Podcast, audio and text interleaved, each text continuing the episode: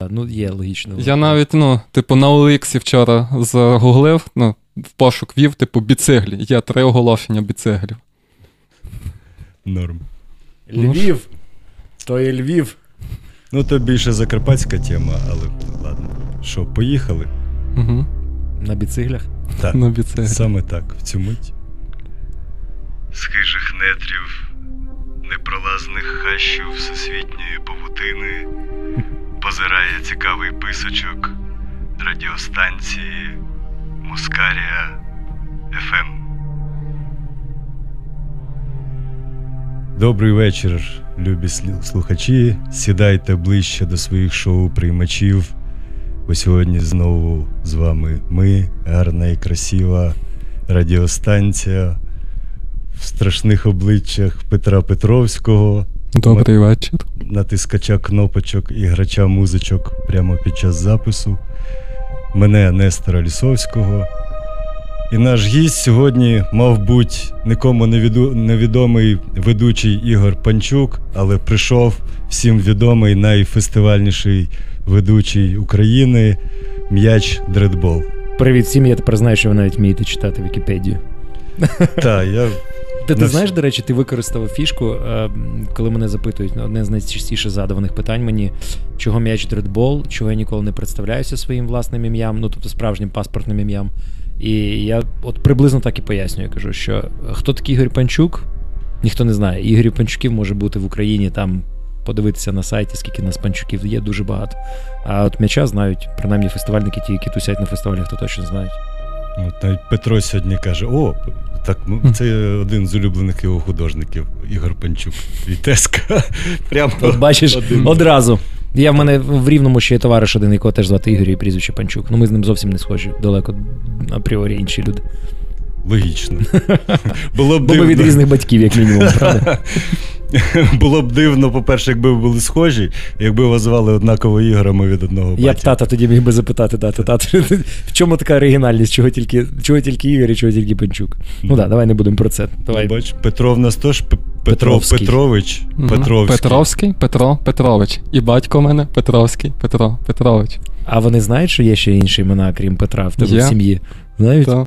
Ну блін, але це прикольно. Це як Іванов Іван Іванович, тільки Петро. Я ну це ти розумієш, що тебе можна в прикладах, якщо в американських е, прикладах незнайомих людей, коли знаходять там, наприклад, тіло, ну, дуже мрачняк у вас грає. Мгм. Можна ж про мрачняк говорити. Конечно. Коли знаходять невідоме тіло без е, їх записують як Джон Доу Або типу- Джейн Доу. да. або Джейн Доу. Ну тобто, це для чоловічої, для жіночої статі. То а в нас е, в всіх прикладах будь-яких е, бюрократичних установ в Україні всюди там Іванов Іван Іванович в прикладах заяв, або Петров Петров Петрович. То це Петровський Петро Петрович. Оце ти. Ну, хоча Петров Іванов трошки відсилка якісь е, російські. Русі Швайни, да, я згоден, я згоден з тобою теж. Е, Там це, типу, кріпосна штука. Е, В, в росіян діє кріпосна, а в нас більше.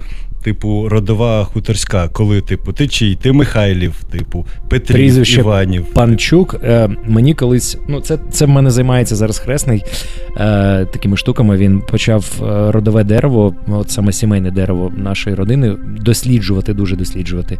І колись я пам'ятаю, мені ще бабуся чи тато розказував, що дійсно наше прізвище пішло через те, що десь там якась там моя пра-пра, непонятно, яка там бабуся за період ще панства, десь там гарно загуляла з якимось паном, в якого служила. І через що, коли народилися діти, питали, чиї вони казали, та це панчукові, типу Панчук. панчукові. Мгм. Тому оце от походження, скажімо, е, е, цей етимологія мого прізвища. Ну, Мгм. це, це насправді я з тобою повністю погоджуюсь. Це дуже логічно в нас в Україні було. Ну. Якщо в тебе батько Коваль, то ти чий Коваль. Все. Ковальчук. Ковальчук, Коваль або Ковальчук. Якщо в мене батько Петро, то я Петровський. Петро Петровський, так? Це так само в нас, якщо в них там всякі Іванові Петрови, то в нас більше Мельник, Бондар і Коваль. І Коваль, Коваль. так. В мене Або є знайомі художники-скульптори і Бондар, і, І- Коваль, і, Мельни... і Мельник. Та. Е, окей. Е, Боже, даже все за так. Може, Мені- ти мені можеш всі питання, які ти писав, просто нафіг викинути, поговоримо про Я, не, я просто собі пишу, щоб в мене якраз був оцей момент, коли провисло, і я собі такий там А, глиб, ага, типу. Бо ну, власне, цим мені подобаються подкасти, що це, типу, не. не інтерв'ю, як ти. Твої плани на майбутнє, як ти бачиш себе через 10 років. Та, Доброго дня, шановний. шановний. Я 10 років на радіо відпрацював, я знаю, що це за гівно. Ти, ти на радіотреці був. На радіотрек, і тут у Львові на Радіо Голос, 6 років на радіотрек, тут 4 роки на Радіо Голос, 18 році. І я зрозумів, що я не хочу більше працювати на радіо. І тепер тільки хожу на підкаст, на подкасти і до друзів просто на радіо, якщо треба. Суто тільки так. І слухаю, як деградує радіо загалом fm е, діапазони е, на прикладі того ж в голос FM, на якому я працював у Львові. Найкрутіше, я можу сказати, це якщо хтось буде це, в чому я дуже сумніваюся, звичайно, вони навряд чи відслідковують всі свої колишні сексуальні зв'язки з своїми колишніми співробітниками, е, ну, образно, то більш ніж переконаний, що. 100% впевненістю я і ще купа людей можуть сказати, що найкращий етап е, життя Радіо Вголос був це 20-й в нас рік був осінь 2020 року. Ну, я вже, звичайно, тоді пішов. Я намагався щось там робити альтернативніше трошки. Я, Якщо дійдуть руки або знайду більше вільного часу і висплюся коли-небудь, то напевно переведу трошечки формат, е, який я робив на радіо свого часу, переведу його на YouTube. Але е, чого найкрутіший період е, радіо вголос, тому що там існувало такий період, як такий проект, ну не зовсім проект, це таке, як червоною лінією тягнулося воно протягом всієї осені, називався Хардова осінь. І до цих пір я класно спілкуюся з багатьма співробітниками, з, зокрема з, з музичним редактором нашим. Тодішнім нашим, ну він і зараз музичний редактор. Е, Сашко скромний, тобі великий привіт, якщо так, між іншим. І він мені просто в кінці літа скидує скріншот Е, от здоровенний список, е, типу, не скріншот, а фотку з списку гуртів і пісень, які він закидує. Каже: дивись, яка в нас буде осінь, а там Корн, Slipknot, це fm діапазон Клас. Е, там Drowning Pool, Купа отаких музяки початку 2000-х, і там від від, від кінця 90-х та там до 2012 року, тобто цей період золотої епохи, скажімо, альтернативної музики. Він каже, дивись, що в нас буде. І я просто там кажу, чувак, і я я реально слухав, я їздив по місту, я слухав тільки радіоголос. Тому що, як мінімум, два рази на годину, а то й три рази на годину звучала якась ахіренна музяка. І можна було там, вони там е, час від часу слухаєш радіоведучих, вони кажуть, ну давайте там, хто зараз нас поздоровить там з якимось класним днем, може замовити зразу пісню. Там чик-чик-чик, давайте мені корн, і корн звучить в ефірі. І ти їдеш і такий знімаєш це. Дивіться, чуваки, це fm діапазон, це не е, е, радіо Рокс, які спеціалізуються виключно на рок-музиці. І це було дуже круто. А потім там, е, наскільки мені розказували, почалося. Незрозумілі ситуації почалися з керівництвом, з інвесторами, які бачили зовсім по-іншому розвиток радіо. І вони вирішили, що пора переходити на стандартний хітофемовський гавняний формат попсової музики, яким нічим не відрізняється від всіх інших радіостанцій. І з цього етапу почалася смерть радіоголос. Не тільки для мене, я думаю, загалом. Ти знаєш, це мені нагадало радіотрек. Періоду 2000 90, кінця 90-х, початку 2000 Так, так, так. Коли там між четвергом і п'ятницею, між середою і п'ятницею радіожурнал Четвер який познайомив з монстрами української літератури, типу Іздрика, Андруховича і так далі. То що важко було, в принципі, відносно важко знайти було е, взагалі в друкованому виданні, так, типу, як так. так. От. І, типу, нічні ефіри, коли ставили там якихось пінків на просто підряд Waze the Wall, типу фігак підряд. Я тобі розкажу, що е, я першу свою альтернативну е, пісню Е, скажімо, по Мазафаці почув на збірці Шура Топ Фоті на касеті в 97-му році, напевно, це було Guan Apes е, Open Your Eyes. А, почекай. Да, да, ну коротше, Guan Apes Open Your Eyes, точно пам'ятаю. Це була пісня, е, вона була в топ, був чат Шура вів. Зараз Шура десь там на Радіо Рокс працює, вже переїхав. І е, тоді радіотрек видавав свої касети, типу, з кращими треками, які були mm. в топ. Там було Prodigy, пам'ятаю, якийсь типу брейкбіт, і там було точно Gone Apes Open Your Eyes. Я це так пам'ятаю. Я тоді слухав, думаю, ніфіга собі, всюди якась танцювалка, типу умца-умца, а тут таке м'ясо. А в 97-му році якраз тоді тільки вийшло перший альбом. Е, це Proud Like a God, якщо не помиляюсь, Gone mm. Apes. І це просто такий був прорив. І це була локальна малесенька радіостанція в маленькому 200 е, тисяч населен... населеному пункті. Ну тобто в місті з 200 тисяч. Ну коротше, радіотрек, я тобі чесно скажу, що м, типу, якщо вже говоримо про це, радіотрек дав мені таку ахеренну, а матюкатись можна вас? Та, Ахуєнну школу. Е, Я просто забув запитати на початку. Можливо, для дітей це там діти-суїцидники, знаєш, це і такі, і віни, собі ріжуть. Так То матюки їх спасуть, так? та, та, ну, звичайно. Як там, рятуйте своє життя, піздуйте нахуй від мене. Так от, ем, радіотрек дав ахіренну школу, просто що таке радіостанція і як, як вона працює, і взагалі.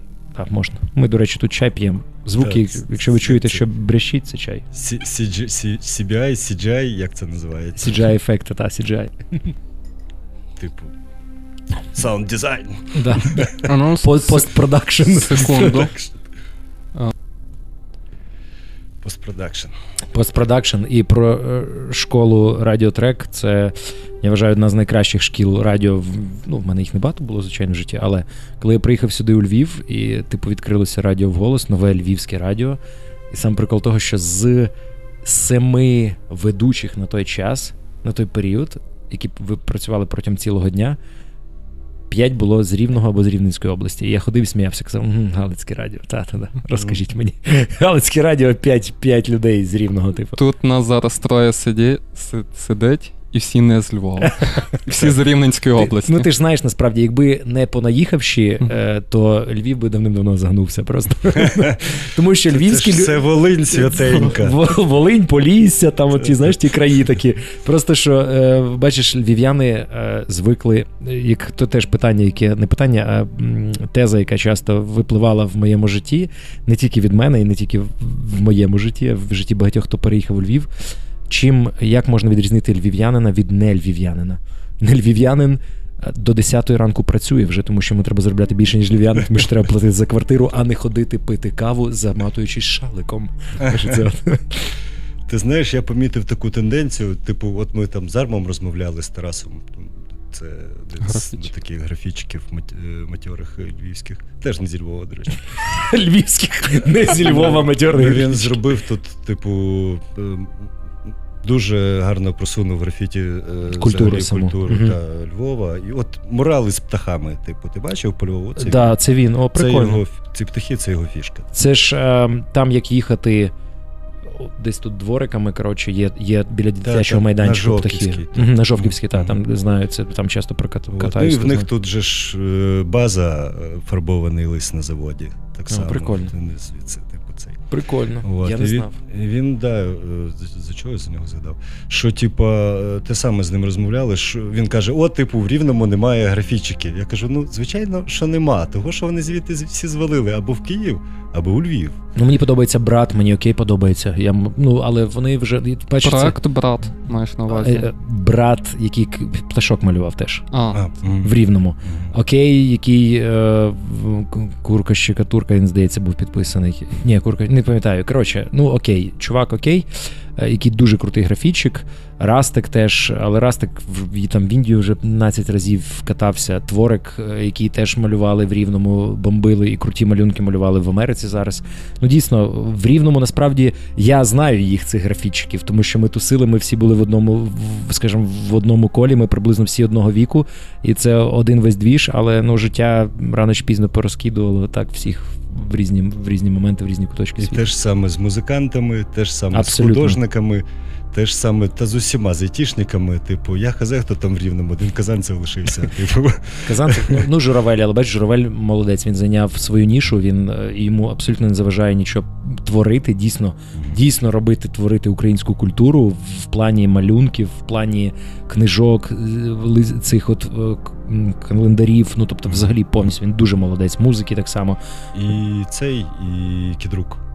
Кідрук. Ну, Кідрук, бачиш, Кідрук не постійно живе в Рівному.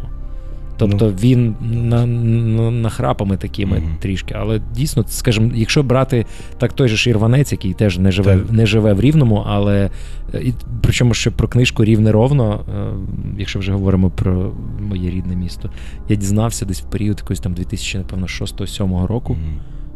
І я дуже хотів її почитати. Хоча вона написана про типу там період перебудови, та ну тако після перебудови, там кінець 80 аля типу 90-х. Але це було дуже цікаво. І я взагалі, після того, як я її прочитав, я казав всім, що якщо ти ти не вважаєшся рівнюком, якщо ти не прочитав книжку рівне ровно. Ну тобто е, культурним освіченим рівнюком. Я не кажу про якесь там, типу, хамовите бидло, типу, яким я місцями являюся, але водночас це дуже крута книжка. І взагалі, скажімо, я, я з тих людей, які. До речі, я вчора отримав офіційну прописку у Львові. У мене тепер вже львівська прописка.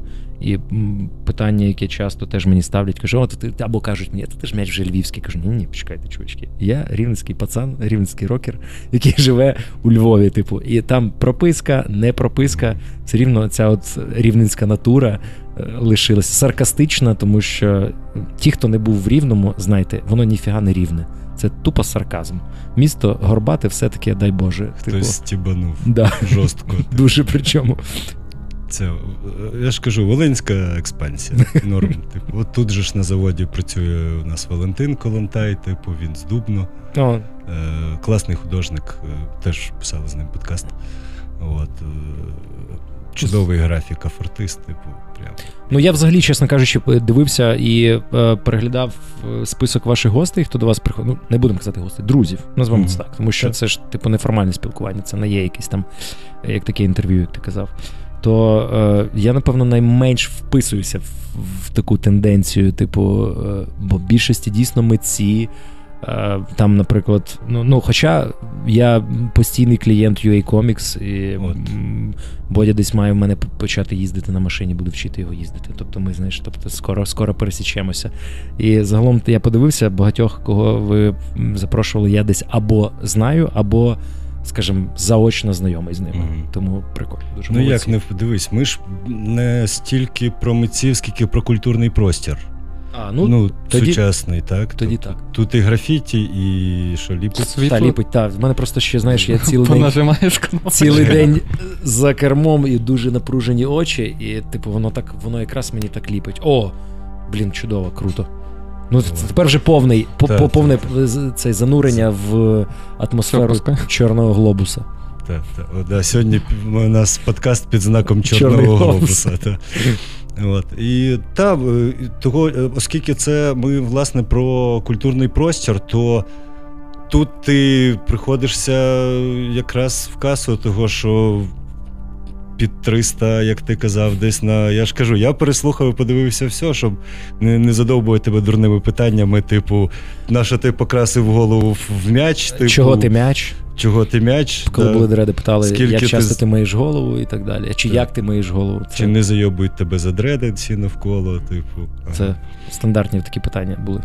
Е, Більше цікаво, насправді, е, типу, як ти взагалі е, докотився до всього цього рок-н-рола, типу, тобто період до до баті, до мій батько п'є, mm-hmm. до. Е, Е, фестивалів до цього всього. Типу, тобто, там, наприклад, ти, я так розумію, десь був в панкусі з, з дитинства, типу, чи десь около. А, Як ти дійшов до. Я зрозумів. Дивись, насправді ніколи, чесно тобі скажу, ніколи в панкусі не був. От як би це не, не дивно звучало, типу.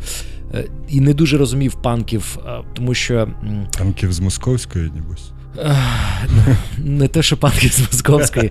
Загалом не дуже розумів е, культури панків, тому що, ну, по-перше, зараз можна залізти, передивитися, перемаслати купу інформації для того, щоб більше дізнатися і глибше зрозуміти, в чому прикол панків, в чому їхня там якась ідеологія, в чому цілі були, звідки пішло. Ну тобто, це зараз значно легше до цього докопатися е, в період, скажімо, становлення е, свідомості такої, да, якоїсь підліткової, там, коли тобі 15-16 років, ти починаєш для себе відкривати якісь там нові музичні стилі, а це водночас це початок 2000-х. Е, ти точно пам'ятаєш магазин Трембіта в центрі біля це просто був мека е, меломана. Я я до цих пір вважаю, що крутіше магазини, ніж Трембіта, ніде не було. Музон потім, але там були завищені ціни, щось там намагалися. Хід формат був потім на проспекті Миру, теж намагалися, але от Трембіта вони поклали, скажімо, фундамент для, я думаю, для доброї такої половини е, музикантів, які хтось десь зараз ще лишився, хтось десь прозіжався саме в Рівному. І все починалося з того, що я страшенно люблю і любив на той період часу, коли купувати і колекціонувати диски. Особливо тих груп, тих музикантів, хто мені подобався. Це там період 15-16 років я почув Емінема, і я просто підсів. Я дуже любив хіп-хоп. Для мене М це було все, особливо там перших чотири альбома. Я до цих пір ще можу включити там який-небудь Slim Shady LP альбом. І я половину текстів, та, далеко не досконало англійською, але я буду їх пам'ятати, і тому що я їх заслуховував до дірок в прямому значенні цього слова. Е, І дуже плотно сидів я тоді на Емінемі. І ще людина, яка дуже впливала, тому що це це ж так. Контркультура в тебе починається в тобі 16 років, в тебе пубертатні періоди, ці всі становлення, е, гормони в тобі грають. Е, ти не знаєш, що з тобою робиться, ти шукаєш себе в якихось різних просторах. І мій один друг, товариш, мені показав і включив Дільфіна тоді. Ну, це ж колишнього учасника мальчишника.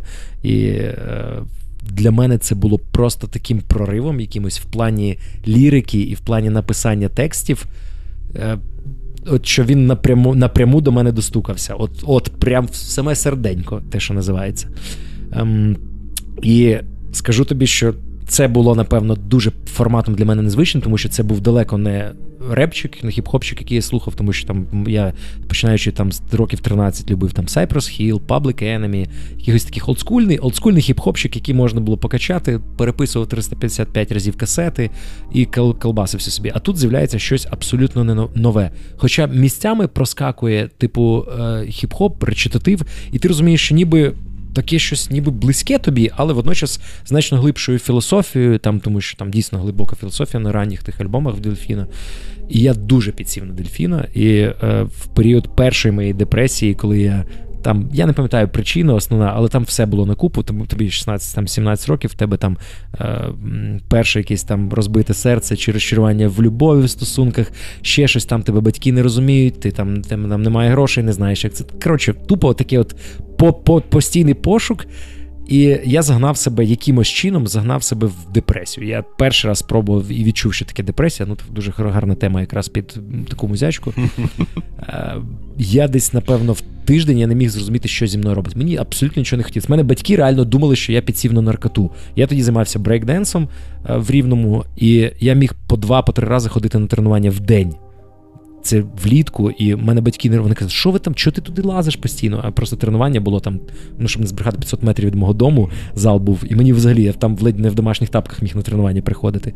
І мені що ти туди лазиш, що ти туди по два-по три рази на день, що ви може там курите, може ви там бухаєте, ще щось. А я приходив просто змучений, втомлений з тренування. Ну все, і мені було нормально, в мене був ключ від того залу. І е, коли цей період ти себе заганяєш, я дуже почав заглиблюватися, напевно, в тексти. У мене був тоді один диск, типу краща збірка пісень. І я настільки просто прохавався і настільки проникнув цим всім, що е, до цих пір я вважаю, що з першої моєї депресії на своєму прикладі витягнув мене саме от, от лірика Дельфіна. Це дуже на мене вплинуло. І водночас це була перша альтернативна сходинка до чогось новішого. Е, Так що, яка дуже кон- конкретно вплинула. Були перехідні етапи. Е, перші групи, які я почав слухати з вже таким альтернативним звучанням, це той же ж Crazy Town, тоді якраз альбом Gift of the Game, Butterfly, Toxic, всі просто це там 2001 рік. Вони були всюди. І мій однокласник, пам'ятаю, в нього був цей диск е, Crazy Town. Ні, в мене був диск Crazy Town, а в нього був CD-плеєр. І якось я на три дні в нього взяв CD-плеєр, і я так прокайфував від просто від цієї музяки. І коли вдалося мені познайомитися, потрапити на концерт Crazy Town кілька років тому у Львові, е, я шифті так і сказав, що чувак, типу, я хочу тобі дуже подякувати, але ти е, той, з чиєї музики в мене почалося формування себе як. Як мазафакера в плані, як людина, яка любить альтернативну музику, як ракешник, і вписав мене в і він такий, да, типу, дуже круто, типу, чувак, це дуже приємно почути. І потиснути руку своєму кумиру, який так на тебе вплинув, це знаєш, це це багато чого варте. Дорого, да. Це дорого дорого варте. І от були ці перші групи, ці такі перші поштовхи, коли ти розумієш, що музика має властивість не тільки там що тебе ну, ти ножкою починаєш вибивати ритм або головою вихитувати, а ще й має якийсь такий певний сакральний підтекст і витягує, і дуже-дуже має величезний вплив на людей, хто вміє проникнутися музикою. І от з того моменту я можу спокійно сказати, що. Музикою я став жити, от в прямому і в переносному значенні цього слова. Типу, настільки глибоко, що музика до цих пір це невід'ємне, незалежно від того, чи я ще в як учасник якоїсь там групи, чи просто як ведучий, але музика це та штука, яка йде поряд зі мною. Але в панкрок ніколи не влазив. От як такий волдскульний панкрок, де іракези, е, там півас, та тобто таке традиційне бачення цього панкроку ніколи не влазив. Тобто я більш зразу поліз в мазафаку, в якийсь нью-метал, е, і глибоко там засів. Я, наприклад, до цих пір вважаю, що я стовідсотковий такий нью-металіст. Ну, мазафакер, коротше, як тоді, як всіх називали. Але з панкрока перейняв тобі, скажу, що. Е, Читаючи на той час, вертаємося, що не було інтернету. Єдине якісь там можливості дізнатися про якісь субкультури, дізнатися щось більше. Це була друкована література. В даному випадку то був журнал Екстрім. Це mm-hmm. теж була певна біблія альтернативних людей, альтернатив, альтернатив, альтернативної молоді, дурнувати слово не міг вимовити. Е, початку там 2000-х, коли ти формуєш себе і Звідти я начитався про купу гуртів, про Edge, про купу різних течій, про різних купу груп. І це мені дуже допомагало потім в подальшому навіть формувати себе як ведучого, тому що я знав про це. Я про це читав, я був про це начитаний банально. Без інтернетів ваших, оцих от нам нахуй не нужен інтернет ваш. Е, і це дуже допомагало. В результаті вліз я туди в ту мазафаку, е, почав плотніково слухати всі можливі диски і групи, які можна було знайти в трембіті і не тільки, mm-hmm. скуповувати. В мене вдома здоровенна колекція. Е, так, в мене там є гурти з панк-року, які я люблю. Я, наприклад, от сьогодні їхав, і в мене грає. Ну, я не кажу, що це такий аж аж панк-рок в канонічному значенні, але Offspring, я вважаю, це одна з найкрутіших панк-рок груп. І вони випустили альбом буквально нещодавно. І я слухаю їх, і блін, чувакам по 60 років, знаєш. Вони старпьори. Старпьори, от ти дивишся на них, це як Rolling Stones, тільки серед панк-року. Mm. І вони валять ахіренний панк-рок. І ти слухаєш, його, і він слухається так, як колись Легенько. в 2000-х. Тобі тоді воно тебе заводило і зараз заводить. Ти розумієш, що зараз та тексти зовсім інші, вже ідеологія не та, але ти слухаєш їх і ти розумієш, блін, все-таки є порох в порохівницях і ягоди в ягодицях. Да, я, ну, Хоча я більше їх сприймав більше як постпанк такий, типу, що він лайтовіший, пом'якший. Ну, вони вони типу, ж типу поп-панк. Що воно, по типу, не дере горло, типу, не дере сраку. Ну, це не Exploited там. Ну, та, Хоча Exploited в період, коли тоді ми тусили з усіма цими рівненськими нашими тусами, і при, мені про Воті Бухана розказували просто, що це. Один з найбожевільніших панк, через що Exploited і вважається таким, mm-hmm. певно, один з канонічних гуртів коли на концертах він там розганяє охорону і стягує до себе людей, типу, що е, типу, мол, ми приїхали сюди виступати не для людей, а для, для людей, а не для мінтів чи охорони. І це потім провокує купу різних, е, скажімо, неприємних ситуацій на їхніх концертах.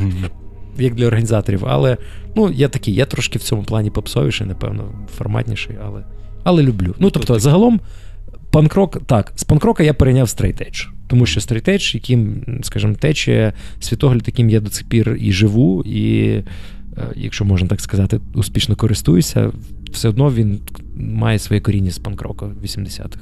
Е, я власне спитав за панкуху, чого, бо я десь, типу, знову таки в якихось твоїх інтерв'юхах вичитав, що ти десь в школі вибрав собі ірокез. А, Не вибрав, вималював. Я тоді мені мама не дозволяла е, вибривати, тому що сказали: ну, типу, чувак, ну давай.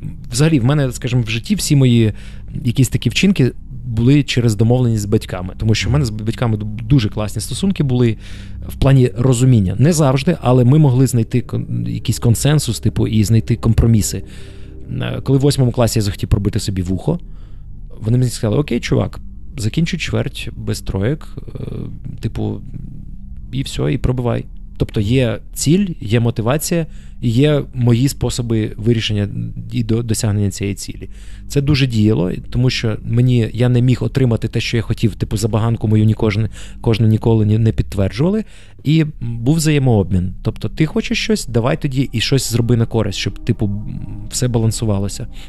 Така сама фігня була е, в 11 класі, коли я сказав, я хочу пофарбувати голову Типу, я мамі тоді сказав, під баскетбольний м'яч. Мама сказала, та ні, ні, чувак. Давай не спіши. Ну, мама так, знаєш, лояльно.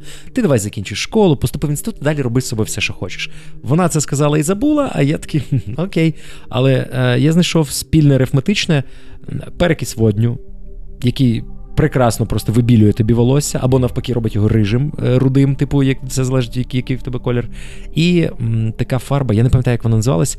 Коротше, червона фарба, яка. Е, Хна яка. Ну, тип, не хна, а воно такі якось продавалось в таких баночках, вона вимивалася за 3-4 Ага, рази. У мене зелена. Тоніка щось. Щось типу Аляна кшталт Тоні. Вона яка- я не пам'ятаю, чесно, як вона називалась. І я колись купив, вона коштувала реально копійки. Нормальна фарба коштувала, яка вифарбовує тебе надовго, коштувала грошей, а та там пару гривень коштувала. І я пам'ятаю, я купив її, я кажу, ма, я собі купив, вона змивається. Я собі можна намалюю ірокез? Мама така, ну давай. Пробуй, типу, І я собі намалював червоний ірокез, пам'ятаю. Просто я був коротко стрижений, але тупо по цілій голові була червона, блідо-червона смужка, такий як ірокез. Я поступав з нею е, в Острозьку академію, тому що це був один з університетів, які, які батьки хотіли, щоб я поступив. І я коли приїхав з цією червоною смужкою на вступ, то е, треба було дивитися, типу, Острозька академія, це ж типу.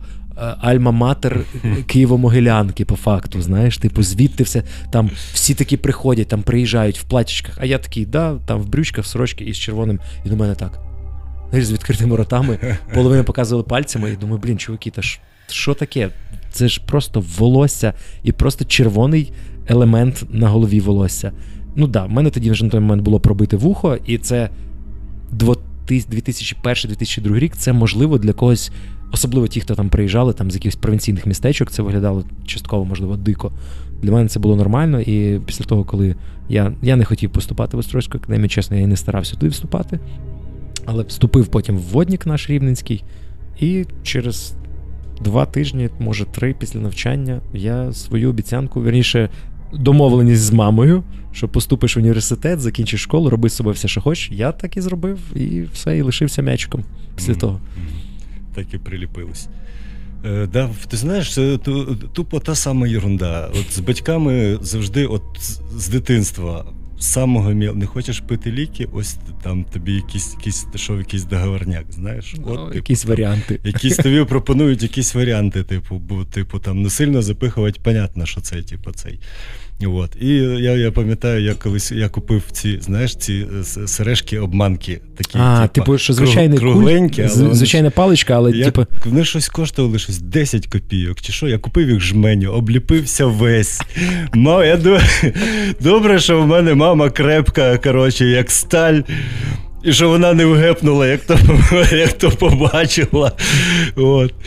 Е, Типу, ну, ти там десь в школі в останніх класах я, це, я вже там починали зачатки хайера, я там щось вибрив, пофарбував тою фарбою одноденкою в зелений, виставив ірокез, прийшов в школу, отримав пізди зразу, типу, сходу, що таке школа 90-х, типу, по-любому, або вигрібаєш, або видаєш. Якщо типу. ти трошечки, трошечки не такий, як Тро- інші, да, а це- тут ще хайер починає вуха закривати, та ти що, типу, це ж капець, типу. Ти а що, тут, баба? А тут така херня, типу, і да-да, ну там понятно, що понеслось з ходу, типу. А в мене От, і я почав відрощувати хайр, вже закінчив школу, типу, зразу полупив, поїхав на шипіт, лупанув собі вуха, типу, поставив, почав відрощувати. Так, вже рахуй, е, скільки років, от з 2000 року я от Не стрижешся взагалі. Ну так, я підрівнюю. Типу. Я тобі скажу, з якого року я не перест... ну, до моменту зрізання дредів.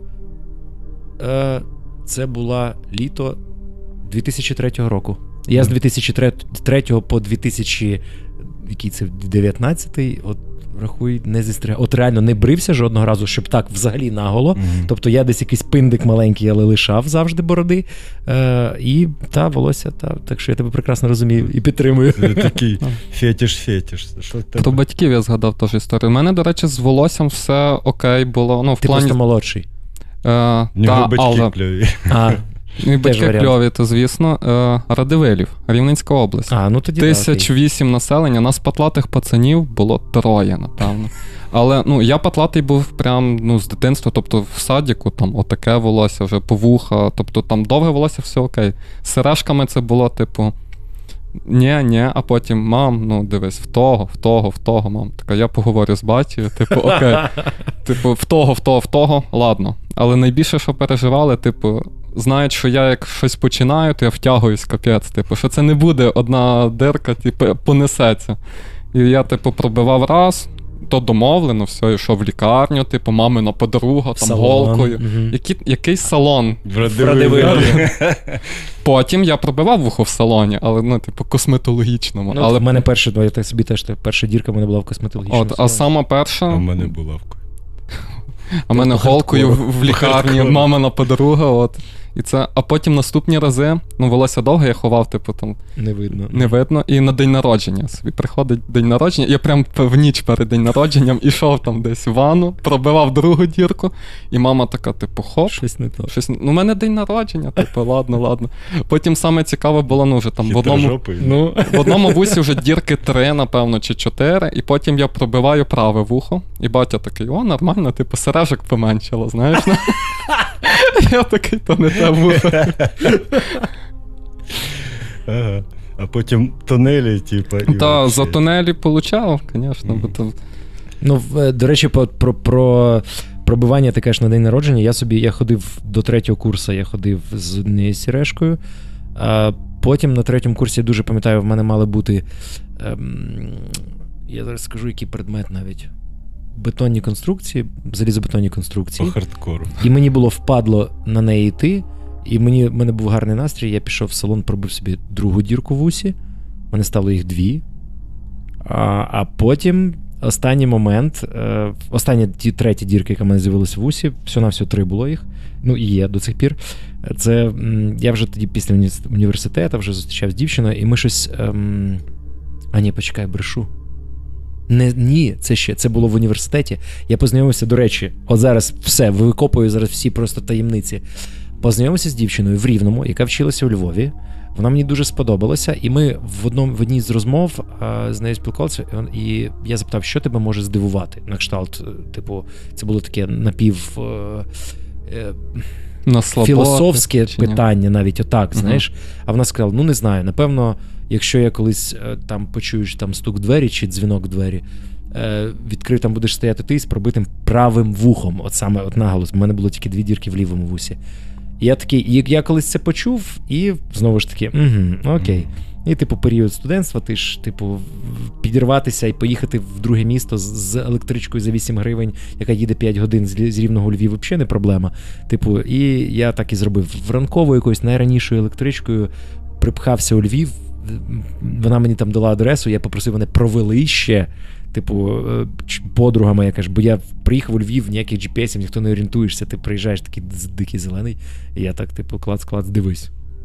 І мені от, от найприкольніше було, що мені праве вухо пробивав мій друг вдома.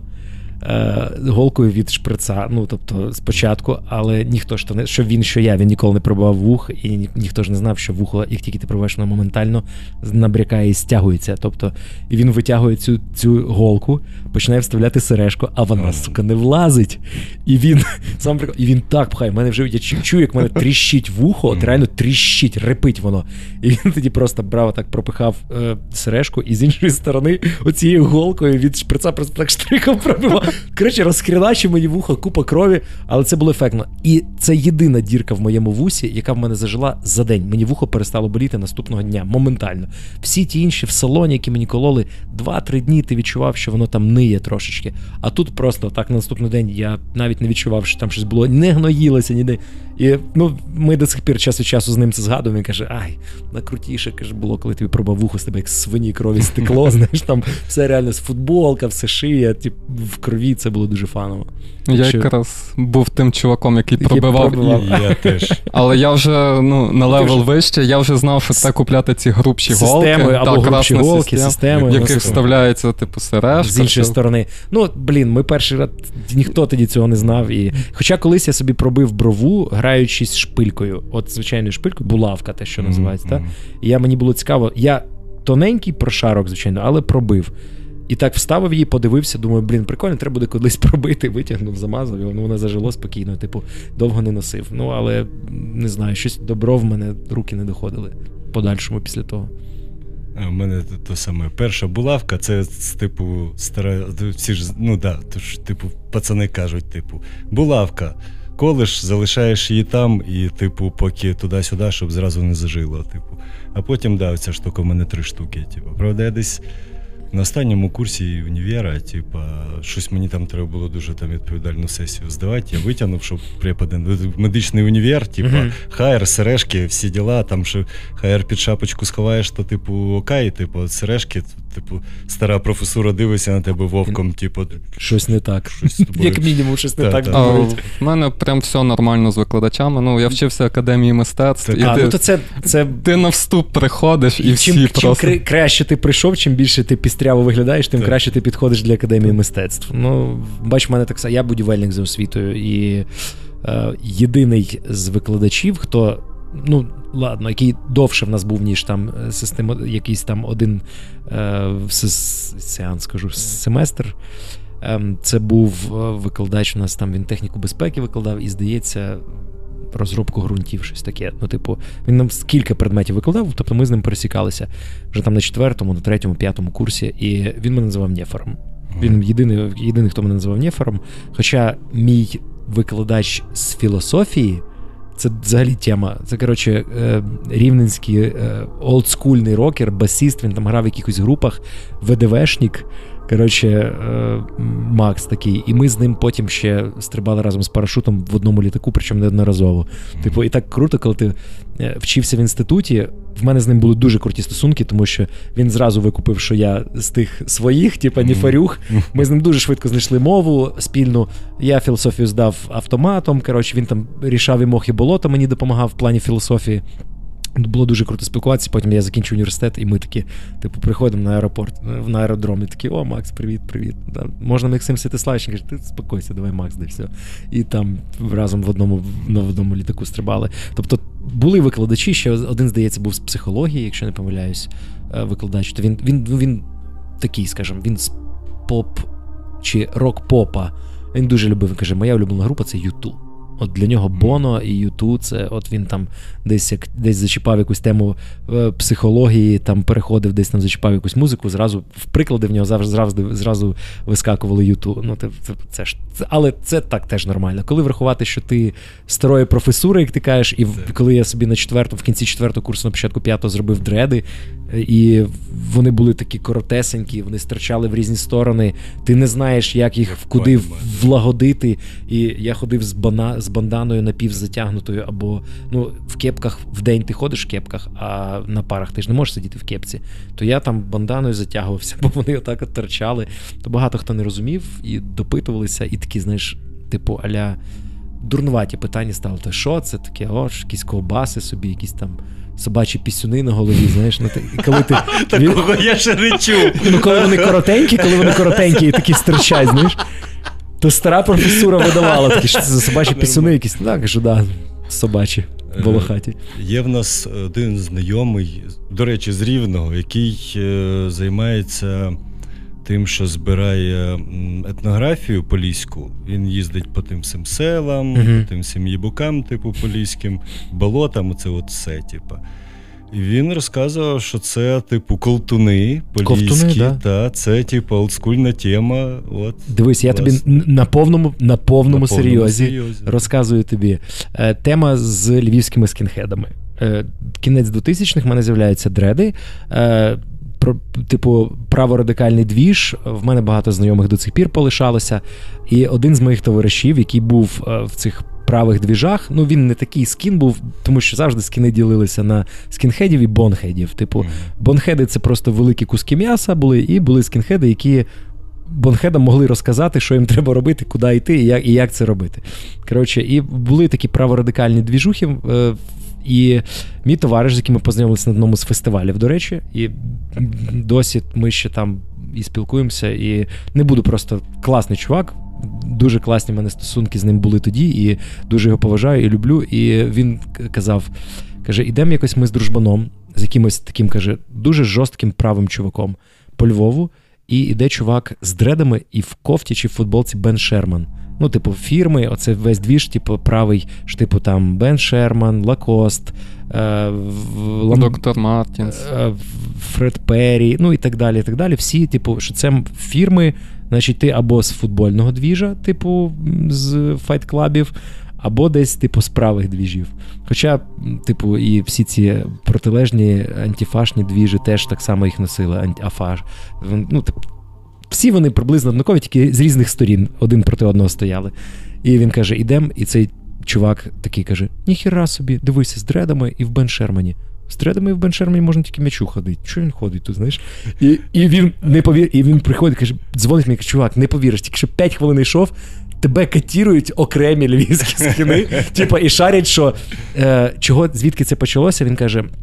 Я колись розказав, він ну десь е, на якихось двіжах ми були, і мені, типу, блядь, чувак, ну ти ж нормальний, типу, ти ж там е, патріотичних поглядів, тебе там три зуби на нозі, ти ж проводиш бандерштат. Хулі ти ходиш з цими дредами? Типу, ця от зачіска, вона ж ти. Я кажу, чуваки, почекайте. Це не зачіска якихось там ямайців, не зачіска якихось там інших е, національностей і етно, етногруп.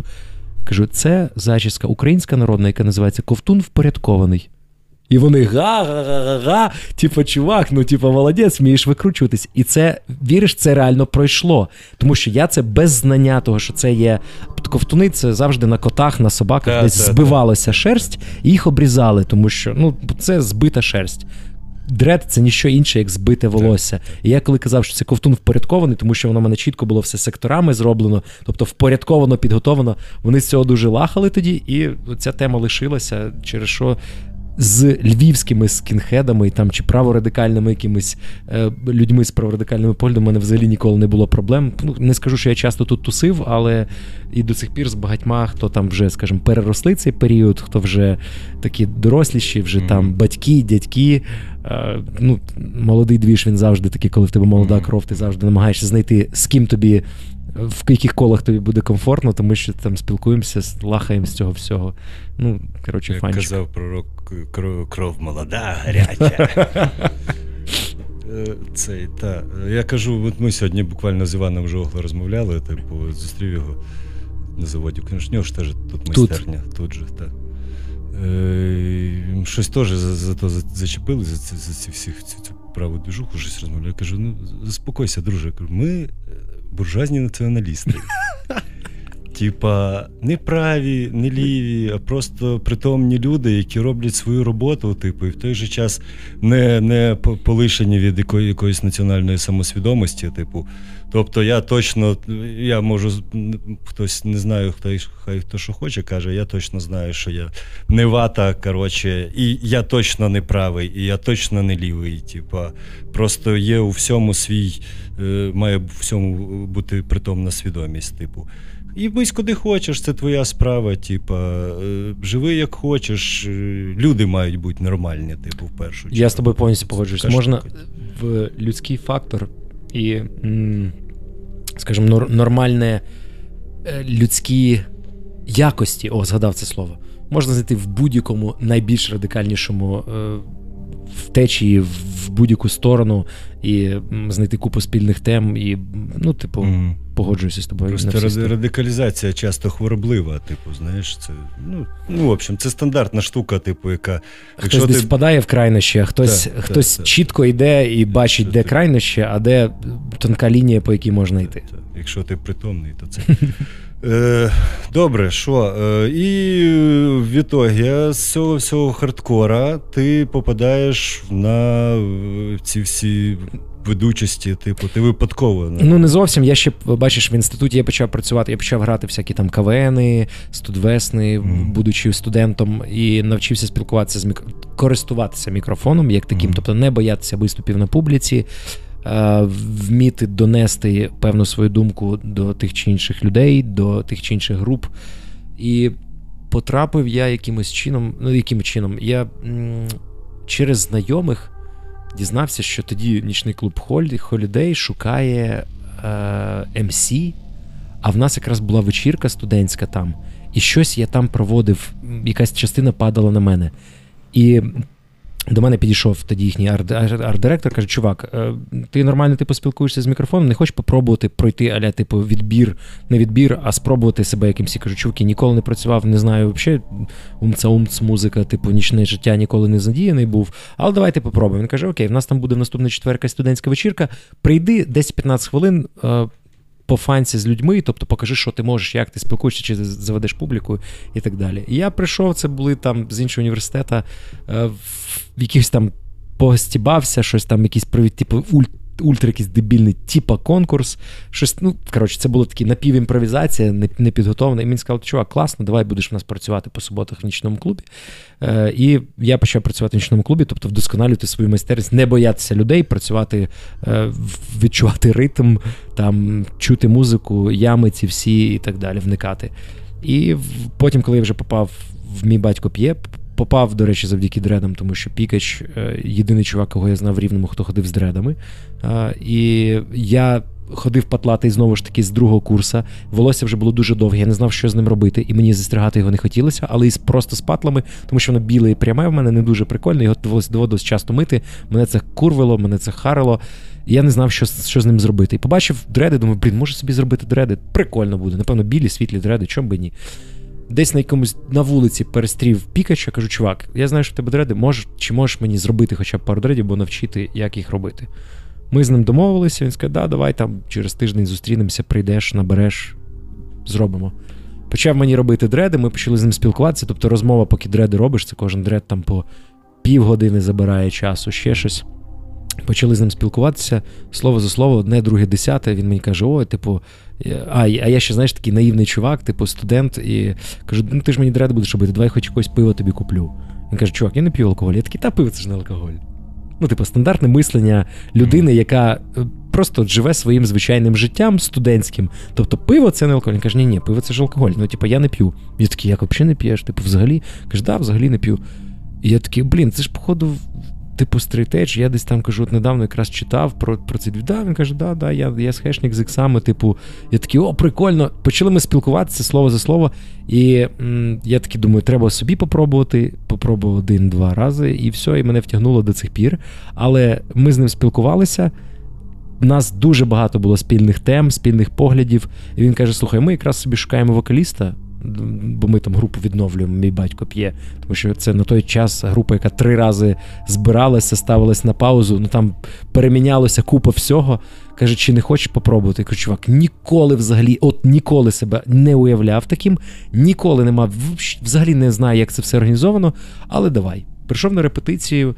Вони мені пограли кілька пісень, кілька треків. Я собі послухав ці мелодії. Одна мені мелодія дуже сподобалася. Приблизно я собі її запам'ятав е, по тексту приблизно прийшов додому, сів за там за півгодинки, наваляв якийсь текст. І ну, типу, для мене це було, знаєш, якась відповідальність. Типу, ти прийшов, тебе беруть в групу, ти прийшов, послухав. Треба ж показати, що тебе не дарма беруть в групу, треба написати текст.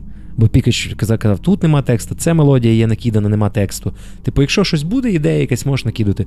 Я написав текст, прийшов, він ідеально ліг просто, ну майже ідеально там. Типу, скільки я по пам'яті пам'ятав, тому що ніяких ні демок, нічого, це суто по пам'яті. І він сказав: Блін, чувак, ти нам підходиш, давай, будеш типу, вокалюгою. І от таким чином я всунувся, ввірвався в е, цей рок рівненський двіж. Е, нічого не маючи за плечима, ні досвіду співати, так я і не навчився. Ну тоді не сильно треба було співати, мій батько п'є. Я дуже добре пам'ятаю перший концерт е, гурту Мій батько п'є в ямі. В нас було, щоб не збрехати, шість пісень. П'ять з них був задіяний я, в шосту я не був задіяний, бо ми її не встигли вивчити. Коротше, і в нас такий був півгодинний виступ, якийсь там ще на 40 хвилин. Ми там ще на біс там два рази одну і ту саму пісню заграли, чи що. І е, це відео десь в мене в архівах лежить на диску. До якогось 2015 року, можливо, ну окей, може менше, до 2014-го, коли мені в мене був поганий настрій, я включав це відео червонів, ржав, тому що це таке позорисько, розумієш? Але це. Перший, це це як перший секс, незграбно, кострубато, але приносить купу задоволення. І це було так. І ну, я можливо колись наважуся. Я можливо колись наважуся, знайду це і оцифрую, і десь викину це відео просто, тому що це ну реально піздіч. Є таке слово, яке повністю е, описує той стан і ту ситуацію. Це пездіч. І після того вже мій батько п'є, довга співпраця з ними. Потім е, стежки наші погляди розійшлися. Я пішов з мій батько п'є, зібрав свій ворст. З ворстом, з мій батько п'є. Ми вже. Ну тобто, от коли я попав в мій батько п'є, я вже перезнайомився з усіма нашими музикантами і не музикантами, з цим всім двіжом рок рок двіжухи Рівненської, і дуже з багатьма ми до цих пір спілкуємося. І, і ну це це, напевно, ні з чим не зрівняється, тому що на якихось невеликих. Невеликий проміжок часу, але ти себе відчуваєш малесенькою, такою дрібнесенькою, локальною, але рок-зіркою. І це, коли ти хоч раз це відчуваєш один раз, це вже ніколи потім не, ти не зможеш від цього позбутися, тому що це реально як наркотик. Ти відчуваєш це, і це таке фух, досягнення, яке хай воно дрібне, хай воно дійсно не глобальне, але все рівно, коли тебе знають, про тебе говорять, або тобі пишуть, що чувак, мені подобається ця твоя пісня, або там дівчинка якась каже, дивись, мені он чувак до мене заліває, кидає мені там твою пісню. І ти такий, блін, серйозно, це так, ти, ну. Це, коротше, класний період е, часу до 2014 чи 2015 року був, поки я Ворс не поставив на таку довгу затяжну творчу паузу. Не знаю, як буде далі з ним. Але це було прикольно. Зараз ти не, не, не, не... Е, зараз ні, тому що я так і не навчився співати, повертаємося до цього. І я розумію, що ну, типу, коли зміна локації, як я приїхав у Львів, е, знову ж таки вертаємося до цієї тези, що треба працювати вдвічі більше, ніж е, типовому львів'яну, тому що тобі треба платити за квартиру, десь щось шукати, якщо ти не айтішник, звичайно. Я кажу про період таких, типу, звичайних смертних, то час часу знайти зараз, зараз, щоб нормально зайнятися хоча б вокалом, хоча б на мінімально якийсь там рівень вивести це, треба потратити багато часу. Грошей не так багато, а от більше часу, а його дуже дуже. Не вистачає, так. Як всім, Боже, це самий цінний, це все реально самий цінний ресурс. Я нещодавно говорив е, з одним чуваком, і ми говорили про те, що час, чим чим стаєш ти старшим, він стає коротшим. Так. Тобто часу стає капітально менше, і ти не розумієш, чому.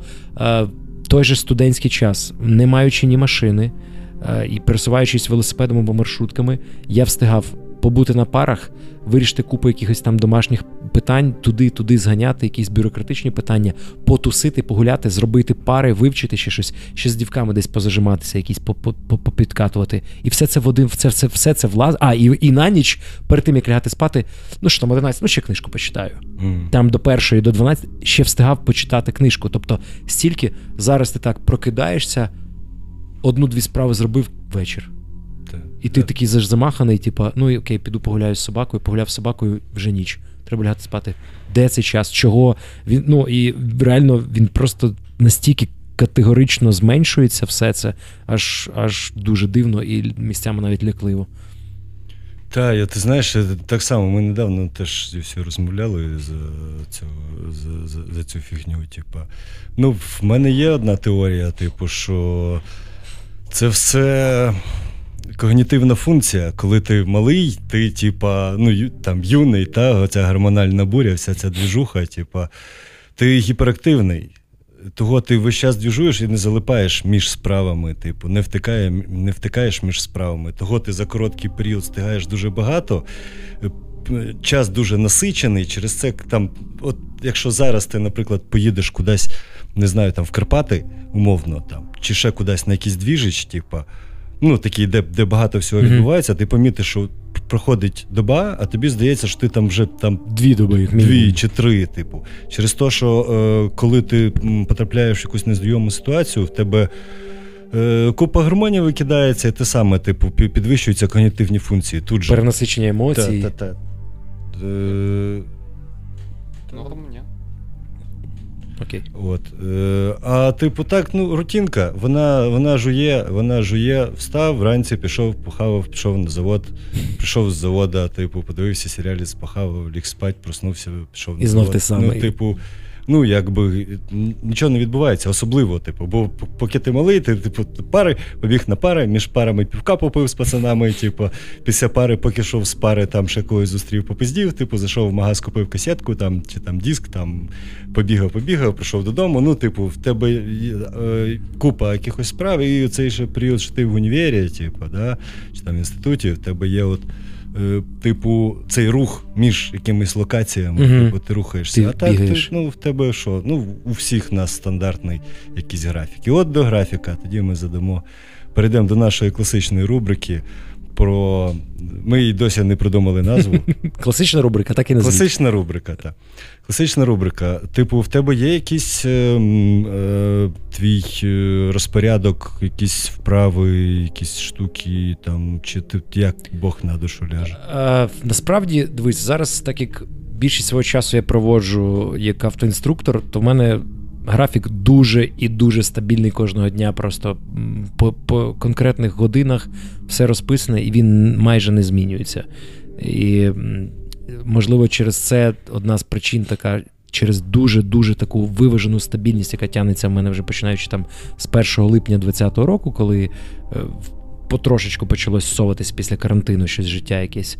Е, я, напевно, через це дуже морально втомився, і мені дуже не вистачає мінімальних змін. І е, коли минулого року, наприклад, там кайфинемотур робили від файного міста, робили цей кайфинемотур, 15 концертів в 14 містах України.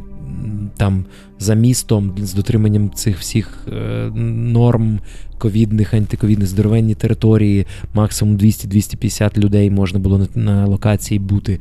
Тобто, коли це все е, мені запропонували, я сказав, чуваки, так, так, по-перше, мені не вистачало цього, і одна з тих причин була, чого я повертався за кордону з В'єтнаму, це те, що в мене мав бути просто неймовірно шикарно, крутезний фестивальний сезон.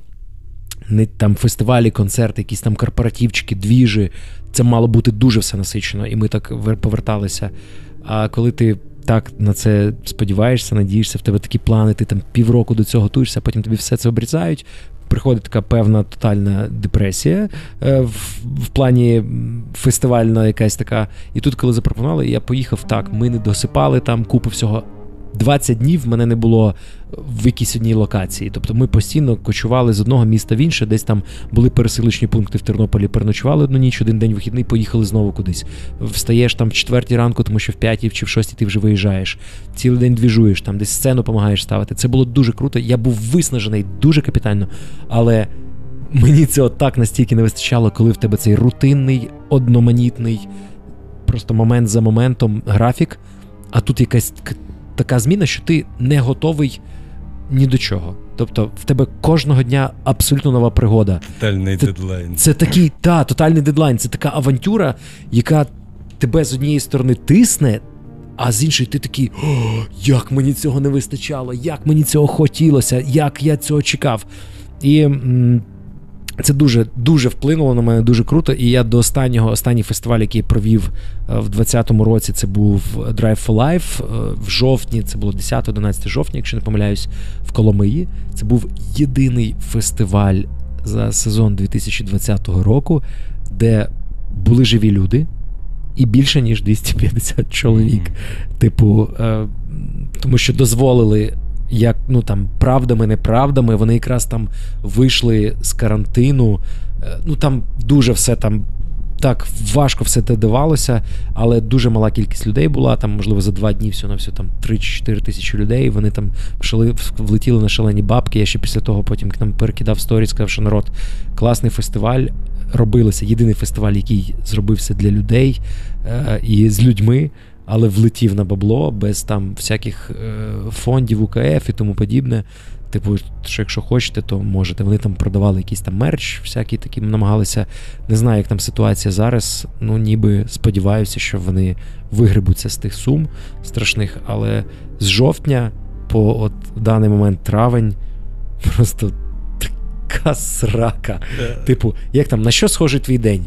Ну, уяви найбільшу противнішу таку волохату стару зіжмякану сраку. Оце гірше, ніж це. Mm. Типу, таке просто одноманіття, рутина. І коли там якихось пару концертів було у Львові чи в Рівному, там на Торвальд я потрапив, на Фіолет я потрапив. І це так круто, коли можна урватися, викинути цю всю енергію, яка в тобі накипає, десь там засідає, типу, пресується в боках, в салі, відкладається в жираках. І тобі хочеться це скинути. Цього дуже не вистачає. Я зараз просто з кулаками, зжатими і з зубами чекаю початку сезону, тому що поки що перший фестиваль, який тфу-тфу-тфу має бути, і все нормально, заплановано в хитрому форматі. Е, автоконцерту, так як це робили без обмежень, коли каталися в 2020 році.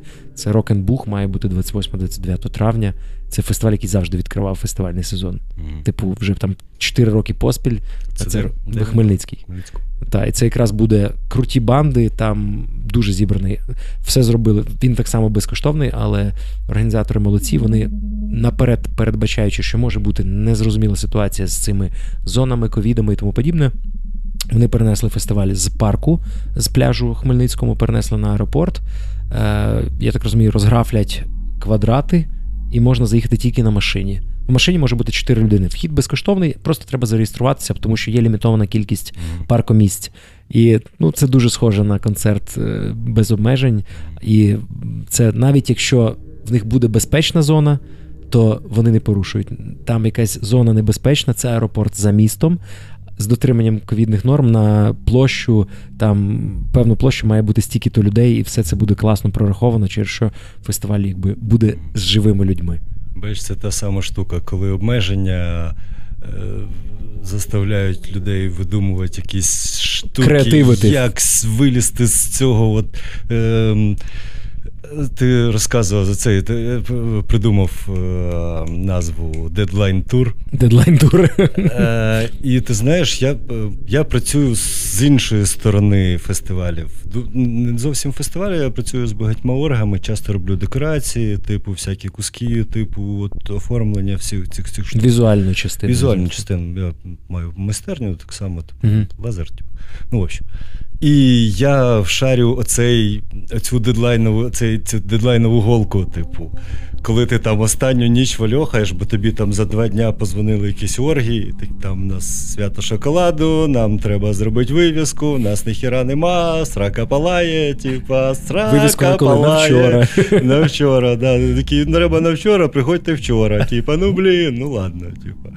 От, ти там вночі там з компресора малюєш, ти склею, малюєш цю вивіску, такий, типу, і на ранок ідеш там віддав, і тебе так трохи тіліпає, такий трохи отерплий, але такий, типу, бляха встиг здав. Фух. Фух. І ще цей адреналіновий відходняк. Це ще знаєш перманентний стан вічного студента, тому так. що е, особливо зараз студенти зараз не дуже розуміють цією балонською системою. Типу, вони не дуже відчувають цей двіж, тому що ти якби бали заробляєш протягом навчання.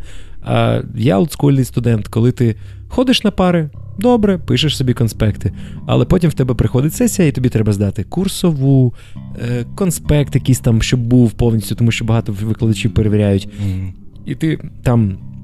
Ще куча креслень, якихось там е, розрахункові роботи, і ти в останні моменти, просто в останню ніч, в останній тиждень е, починаєш все це домальовувати по 4 доби не спиш, докреслювати, дораховувати. І ти, от реально, як ти кажеш, там каву літрами. Я, до речі, після такої однієї сесії перестав намертво мити, пити каву, тому що я не спав 4 доби, я жив просто на каві.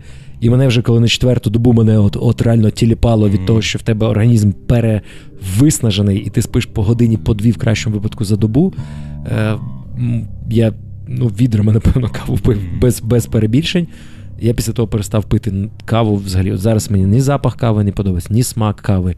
От відвернуло організм, настільки перенаситився в один момент, що мені достатньо було. Але це от перманентний стан того олдскульного студента в останню ніч доробити все, впіхнуть невпіхуєме, бо інакше тебе виженуть просто і ну, тут, Вася. Тут е, так само, типу, те ж саме, типу, треба на число, бо подія в таке число, і ти мусиш зробити список. В тебе вибору немає. Якщо ти не зробиш, просто подія не відбудеться або відбудеться галімо, типа, як мінімум, ти попадеш на бабло, як максимум ти попадаєш на репутацію і більше до тебе ніхто не звертається. А якщо ти заробляєш собі репутацію чувака, який може з останніх там лишається тиждень до феста, а роботи на на два тижні, типу, і ти встигаєш це зробити, ну хай там ну, дорожче коштує. Типу, в цей момент оргам пофігу, типу. Коли все палає. Коли все палає, ну, типу, зрозуміло, типу, що це. Ти зробив, ну, типу, респектуха, типу. Я такий, блін, цей fucking, fucking карантин, fucking, fucking. Типу. Ну, понятно, всі пострадали, типу. Ну, івент-сектор дуже постраждав. Всі, хто причетні до івент-індустрії, саме ну, вигрібали, через що, знаєш, коли там багато говорив, говорили, типу, що там ті люди, ті. А про івент-індустрію ніхто не згадував, ні про музикантів. Як так, то всі перші біжать на концерти і кажуть, які ви класненькі. А коли, е, пам'ятаєш, була акція, типу, запалювали ем, ліхтарі в містах, типу, нас почують. Mm. Оця акція, типу, що звернули увагу на те, що карантинні норми не дозволяють музикантам. Ну, не тільки музика, просто івент-індустрії вставати. Готельний бізнес постраждав. Так, туристичний теж постраждав. Але вони дуже швидко говталися, тому що почався внутрішньоукраїнський е, mm-hmm. двіж. А плані концертної якоїсь івент-індустрії вигрібати нема кому. І, Типу, і не не дозволяли нічого. І Тому, наприклад, я знаю, що в мене подруга живе в Ізяславі, маленьке містечко Хмельницької області. Mm-hmm. І якось я там гортаю історію, дивлюся вона на концерті антитіл. Я кажу, це де ти була? Каже, в Ізяславі у нас приїхали. Тобто багато гуртів просто через. Ну, це малесеньке містечко, але вони сказали: блін, чуваки, у вас зона нормальна, в нас ні їдемо до вас, робимо два концерти в один день або два концерти за два дні. Тому тому що зал якби продаються солдаут, але 50% заповненості. І хто як викручувався, хто як міг, так і викручувався. Ну, Інтерсіті нормально е, е, зробили. Онлайн-фестиваль. Та, онлайн-фестиваль. Я не знаю, як вони, що вони там монетизували. Типу, я не в курсі просто. Не дуже вони монетизували, тому що е, ці ж е, люди, які робили Інтерсіті, вони ж допомагали робити республіку 20-го mm. року, 10-й ювілейний фестиваль, і це трансляція. Я там був теж. Е, по факту на фестивалі Республіка в 2020 році було 100 людей. Офіційно mm-hmm. по квитках. Всього 100 100, 100, да, здається, 100 квитків, тому що це було по нормам. Все інше були журналісти і фотографи, ну тобто якийсь персонал, купа митців, і все це було в онлайн форматі. Хоча групи грали вживу і 100 людей. Але уяви, коли ти класна група, якісь там жаданий собаки, який mm-hmm. збирає там спокійно тисячу людей, знаєш, а тут від сили 100, тому що 5 сцен, і майже всі одночасно грають, і люди росі... ще цих 100 людей розсіяні серед 5 сцен. Ну це дуже так кумедно було. Е, був непоганий непоганий е, формат для нам рекомендувала Іра mm-hmm. зробок Докудейс. Фестиваль документального кіно вони зробили mm-hmm. онлайн, і там, типу, квиток там ти дивишся кіно, купуєш квиток 50 гривень. Типу, як тобі, ніби, але тобі дають лінк тобі на трансляцію. Дають лінк на трансляцію документального фільму, і більше його ніде нема. Ти його просто не знаєш. Прикольно. Хіба що хтось вкраде і викладе Або запише на запише з цього скрін скрін рекордером. Я ж про це так. Типа. Як повернення повернення в початок 2000-х. Камріпи, камріпи, знаєш? ці? Так, так, так. Е, кашка. Оця, оця двіжуха, типу, відеопрокати вже. І хтось так в залі проходить, став. Да, да, постійно постійно совається. І камера косякова так от. Десь з-під з-під. Да. От. І класно, що мені подобається, якщо ми підрезюмуємо нашу розмову, що зараз вже ніхто не не, не, не на хайер, не на сережки не ведеться. Абсолютно. От татухи на їбалі, це да, типа, такий, от в, за, в сучасних батьків інша проблема. Хай на голові буде що, що хочеш, роби, аби тільки не на лице. Да, да, Знаєш, це тільки не на лице. Тільки не на лице, тільки не Моргенштерна, типу. Я тебе прошу. Е, І цей, типу, і що проходить проходить помалу, сходить епоха піратства, і це теж дуже круто. Типу, що люди зараз готові платити за контент, платити за музику добровільно, не з під палки, донатити. Е, типу, це Донат Да, тема дуже крута. Я сам старих піратів, я чесно скажу, я старих піратів, типу. Я ж, ж, Всі ми ж- всі, всі ми звідти вийшли, та з тортуги тої. Е, з флібусти, і з торрентів, і з трекерів, і з XUA, типу, з всіх цих двіжух. От, але, типу, я купую ігри. Я не купував ще музику. Я купував е, векторні файли, типу, а не крав з інтернету. Є там десь там якісь підписки, знаєш, і ти відчуваєш, що це нормально, коли ти там береш, знаходиш якусь гру. Я на мене не так багато часу, типу, щоб гратися в ігри, але я знаходжу круту гру. І ти е, І готовий заплатити такий, свою копійку за цей кайф. Тому що ти отримуєш. клас, типу. І розробники підтримують цю штуку, типу, оновлюють весь час. І ти шариш, що, типу, цим пацанам я готовий дати бабла. Типу. Звичайно, що я спочатку скачав на торренті, попробував. Попробував, і якщо заходить, тоді це Так, ну так, так, я тебе так. повністю підтримую. Так, Так, само е, в мене є ситуація така була останнім ще зараз це значно важче робити, тому що фізичних дисків мало хто зараз випускає саме, а я їх ще там колекціоную. І коли мені видається десь купити в когось диск.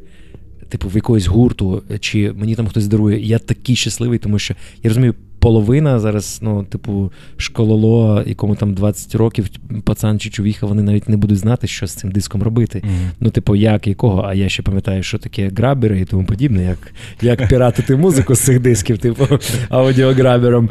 Ем, типу, і. Я коли знаходжу диск, якийсь я стараюсь купувати, але водночас, само собою, виходить альбом. Якщо його, якщо він виходить е, за тиждень до офіційного релізу, коли його вже скомуніздили, вже спіратили, Мгм. я включаю собі, слухаю, о, прикольно. Значить, коли він виходить, і в мене є можливість десь там його знайти, купити, я стараюсь купувати. Або вже там на концертах безпосередньо багато гуртів, там час від часу возять з собою якийсь мерч, з собою диски, ті, які фанатіють. Ну, кажу, у мене вдома здоровенна колекція. Ну, можливо, не здоровенна, але велика. Назвемо це так: велика Мгм. колекція дисків, і третя частина з них по підписуванні автографами е, тих гуртів. Ну, тобто їхніми, скажімо, творцями. Мгм. Ну, сьогодні буквально з товаришем розмовляв, е, е, що за, за я не пам'ятаю, з якусь слайджеву американську групу, які дуже-дуже дуже якісний валять музон, дуже якісний, і причому він в фрі доступі. Типу, Тобто вони хоч, його навіть не мони- хоч, хоч є пішку качай зразу. Типу. Тобто, хоч Офіційно в них. цю боже, формат. А, е, фла, це Флаг, флаг. Так, боже, флаг, бери флаг, качай. Причому е, луплять вони дуже багато контенту. Але дофіга мерчу, дофігіща в них мерчу. І причому мерч е, лімітований весь. Тобто дуже короткі серії, серії. там Мгм. 50-100 штук, І не типу, вони випускають і не повторюються. І вони весь час їздять Америчку, це американці, типу. Вони їздять Америчку, тобто тури, і бо зараз, ну, типу, купувати диск, ну, типу, Це чисто як як, артефакт. Це як магнітик. Тобто, це Так, так. Я, я так і кажу: якщо є групи, які провозять ще з собою диски, кажу, чувачки, не сприймайте це як ви музику зможете завжди купити в Play Store чи Apple Store. Е, сприймайте це як підтримка улюбленої банди і просто ахіренна коробочка з логотипом своєї улюбленої банди, яку ти можеш підписати ще. Це артефакт. Тобто це- Ні-ні-ні, Петро. Та суто, Воно само падає. Суто Ну. пам'ятка така. Це як їздиш в інші країни, купляєш собі магнітик, типу, на пам'ять. Це мгм. те саме, Та, та. тільки з музичного світу. Підписано так само, книжечки, типу, о, книжечки. Що в нас знову ефір дві години буде, Петро? Давай, яка давай я можу швидше. Е, Я балабол просто, я всіх нормально. Типу, просто от. Ой, то тільки за годину перевели. Та, ну, все, нормально. З мочера там на трьошку влупили, типу. Там Антарктида, там було про що. Про що поговорити? Ну так. Причому, що ми майже не говорили. Та, та, та. За літературку. Е, Так Жадан проскочив. Типу, давай. е, Ти маєш час читати взагалі? Читаєш? Е, читаю дуже мало часу для того, щоб читати, тому що все-таки насилля і засилля соціальних мереж е, і гаджетів дуже його забирає час. Але зараз, наприклад, я читаю Лабіринт Фавна. Ем, Типу, Те, що фільм є. Те, що фільм, та е, це Гільєрмо Дель Торо. Е, оста- Чому, чому Лабіринт Фавна? Перед тим я прочитав Я легенда. Мгм. типу, по якому теж є фільми, екранізації, і я був настільки здивований, тому що книжка. Ну, в фільмі імена використали і майже все. Ну, типу, і настільки я був кінцівка, яка мені просто винесла мозок, а це книжка 70-х років. Мгм. І я так кайфанув, і коли побачив е, лабіринт Фавна, я думаю, блін, треба спробувати почитати ще, тому що це лабіринт Фавна, це ж написаний сценарій Гілєрмо Дель Торо для фільма, а книжка це розширена версія фільма, вже написана постфактум. Я думаю, блін, якщо мене так вразило е, я легенда, то я. Типу, хочу почитати, дочитати. Ну, от десь якусь там четверту частину книжки я прочитав, і то читаю е, тоді, коли їжджу потягом Вінницю до свого татуювальника, тому що так то зазвичай за кермом за кермом не почитаєш. Mm-hmm. Аудіокнигу слухати не завжди виходить, тому що якщо їздиш з кимось, ти вже не слухаєш. Це треба mm-hmm. бути суто наодинці, самому слухати або читати. Ну от я сподіваюся, дуже мене затягнуло, звичайно, це зачитування. Хоча е, я легенда почав читати місяця три тому, відклав її, там прочитав сторінок там 50, а потім просто за один вечір Mm-hmm. От от зайшло. Те, що називається, коли ти за один вечір вже треба лягати спати. Та ну вже тут лишилось 50 сторінок, там давай вже дочитав, і так шикарно. Ну тобто, я дуже люблю читати. Хоча це в мене з'явилося знову ж таки. Я ненавидів читати в школі, от просто ненавидів. Одна з небагатьох книг, яка мені зайшла, ем, яка мені яку прочитав повністю, це, напевно, перша одна з небагатьох була, ну, крім там Робін Гуда, не кажу, сьомий, восьмий клас, а вже таких доросліших це вершник без голови. Угу. Нудно, важко, тому що це класика, але ідея доволі непогана, типу, і типу, аля детективний сюжет розв'язання. А от е, те, що дуже вплинуло, і те, що дуже перевернуло в сприйняття літератури, мастер Маргарита. Угу. Тому що для 11 класу коли тобі 16-17 років, це надто важка література і далеко не ну, не підліткова. Так. Ти її осмислювати, і коли я в неї занурився, я такий о, це ж маща просто. Мені це зайшло, дуже зайшло. Хоча всякі там собори Паризької матері, те що там. Ну тобто, але я не любив читати. Я дуже не люблю читати класику. От саме класичні твори. Воно все це дуже важкі, це такі дуже далекі пережитки, як ознайомлення, як для того, щоб знати, як писали класики, це треба прочитати. Але крім, кайфувати від цього крім я не можу. деяких виключень. Я тобі підкинув тоді в твою колекцію екранізованих книжок. Якщо ти не читав, Апокаліпсис нині копали, ти знаєш. Ні. Апокаліпсис сьогодні. Апокал... Фільм. Ну так, фільм, та. фільм. Є книжка. Це Джозеф Конрад, один з монстрів світової літератури, супер ахуєнний чувак. Кінець 19-го, початок 20-го століття. Е, Серце пітьми називається. Власне, це Копола переклав на сучасний лад, uh на В'єтнам і так далі. Там вся ця історія відбувається в Африці, де компанія з добутку слонової кістки на племена нападають. Е, там та вони розбирають ці племена туди-сюди, типу, і пропадає один з їхніх з їхніх найкращих агентів. І головний герой відправляється знайти його, вияснити, що що з ним не так. Тобто, вся та сама історія, тільки Тільки... трошки в іншому контексті, контексті, і це зовсім невелика книжка. Угу. Перекладена українською, Астролябія зробила. Е, Гарний переклад. Єдине, що там бісять, це наголоси, типу, в сраті, курва мать. Просто я вже в нас вже був десь в радіожурналі. Я там, типу, просто матюкав матюкав їх просто страшними матюками. Читаєш, типу, я знаю, як ставляться наголоси вашу мать, типу, і сраку. Типу, воно збивається ж, воно ж ритмічне, гарний Ну, ти шариш, типу, це ж хіп-хопчик такий, гарний, гарний письменник, він пише ритмічно. Ти входиш в це цей ритмік такий, а, блін, да, чувак, навалює. Типу, а тут тобі просто якимось наголосами збивають всю ритміку. М, да, Цей весь типу, цей весь речитатив. І я думаю, що тобі зайде, типу, того що і фільм супер, і сам кайф того, наскільки майстерно Копола зумів е, Пере, переформатувати його, типу. Так, mm так. Хоча і ти розумієш, в чому суть, типу, що, типу, от закладена ідея, вона лишається назавжди для 19 століття, і для 20-го, і для 21-го, для всіх всіх всіх часів. Типу, Однаково. там є однакова ідея, яка завжди буде актуальна. Тому що люди, люди, люди завжди люди. Е, Цей Арм казав, типу, він читав е, біографію Кого? Колумба. Угу. Якусь стару книжку 200 років тому написано. Типу, буквально. Ну, якось англійця, який там в 19 чи 17 сторіччі писав ту книжку, каже: блін, типу, е, оточення інше, люди та сама херня, типу, не міняються. Та сама херня. Ну, от. ну і, звичайно, пророк до речі, ще згадав, я ще чужого читав, mm. тому що це мій взагалі улюблений страшний, один з улюблених страшних персонажів в плані творіння, як і навіть Гігера. То чужого, напевно, це була перша книжка, яку я таку по фільмах перечитав. Ну, тобто, це такий, коли занурюєшся і так все так проводиш аналогії.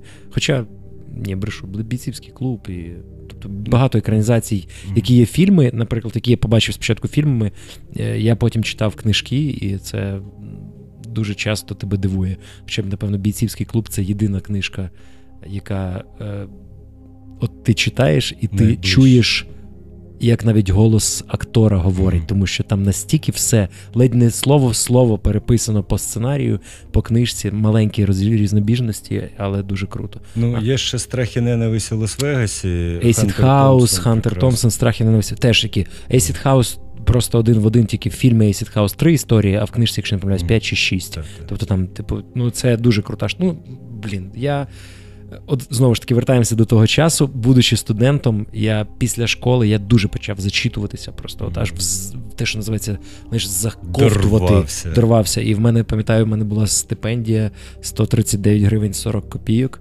Це на якомусь першому курсі. Ні, бершу не на першому, це вже було на третьому, перший перший семестр третього курсу.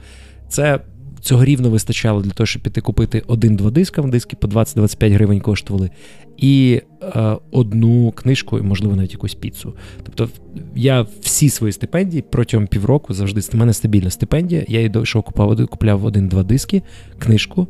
І десь там щось лишалося на якісь там, скажімо, потреби. Чи що я ніколи не витрачав з тих стипендій. У мене не часто вона була небагато, тому що я там лежав і багато ложив на навчання, але витрачав на на ті речі, які мені. І в мене зараз до цих пір дуже багато книжок.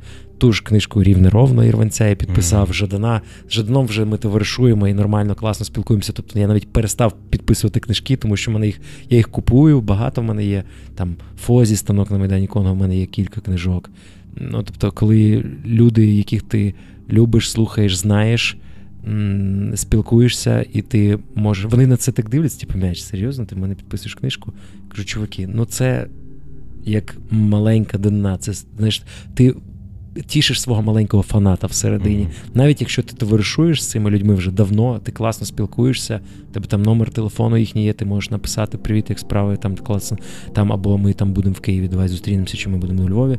Але коли ти підписуєшся ці якісь їхні їхні твори, їхні творіння, їхні якісь там е, здобутки. Це все рівно твій маленький фанатик, такий тип, дістає великий транспарант всередині там ва і двіжує. У мене так по-дрівлянськи підписаний, але в мене більше по коміксам, знаєш, типу, Данкович такий, хіра ти Данкович, підпиши книжку, типу, там якийсь, не знаю, е, середовець, типу, mm всі, всі, всі, всі, Ну, З Лесем Подерев'янським це така сама фігня, тому що з 16 років я його слухаю. Mm-hmm. Е, Цитати в житті прижиті Просто. намертво вбиті. І на кількох концертах я у Львові був. І в мене є книжка Африка Сни, е, книга, яка збірка. Були спочатку ще раніше видавали. Я не пам'ятаю, хто видавав фоліо чи хто такі тонесенькі ага, збірки, коли фоліо, в м'якій в м'якій палітурці.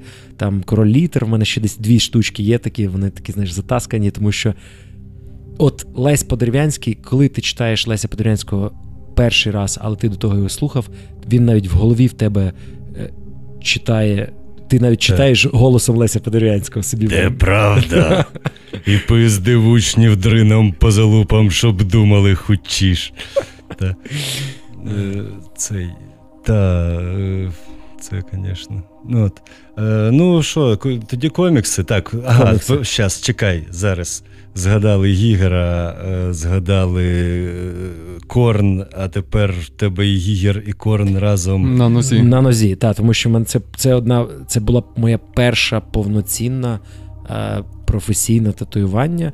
Це стійка Джонатан Девіса з групи Корн, яку робив сам Гігер для Джонатан Девіса. Тому це було ідеальне поєднання віддати данину е, творцю чужого, що чужий з'явиться потім. Це в планах, що в мене чужого добити, якраз на іншу сторону ноги напроти стійки. Тому що чужий це мій улюблений страшний персонаж, якого я боявся. як Просто бісерна малолетка. Ну, реально, я дуже боявся в дитинстві. Це найстрашніший персонаж, і коли ти в темну в темну кімнату заходиш, ти чуєш десь якийсь е, е, ш, якесь там шкреботіння, страшна уява одразу малювала чужого. Тому що це піздець, ти не виживеш, ніхто не виживе. Просто все, зразу срака. Ну, і е, так Корн це моя улюблена група. Я довго не знав, що що я хочу, що саме я хотів набити.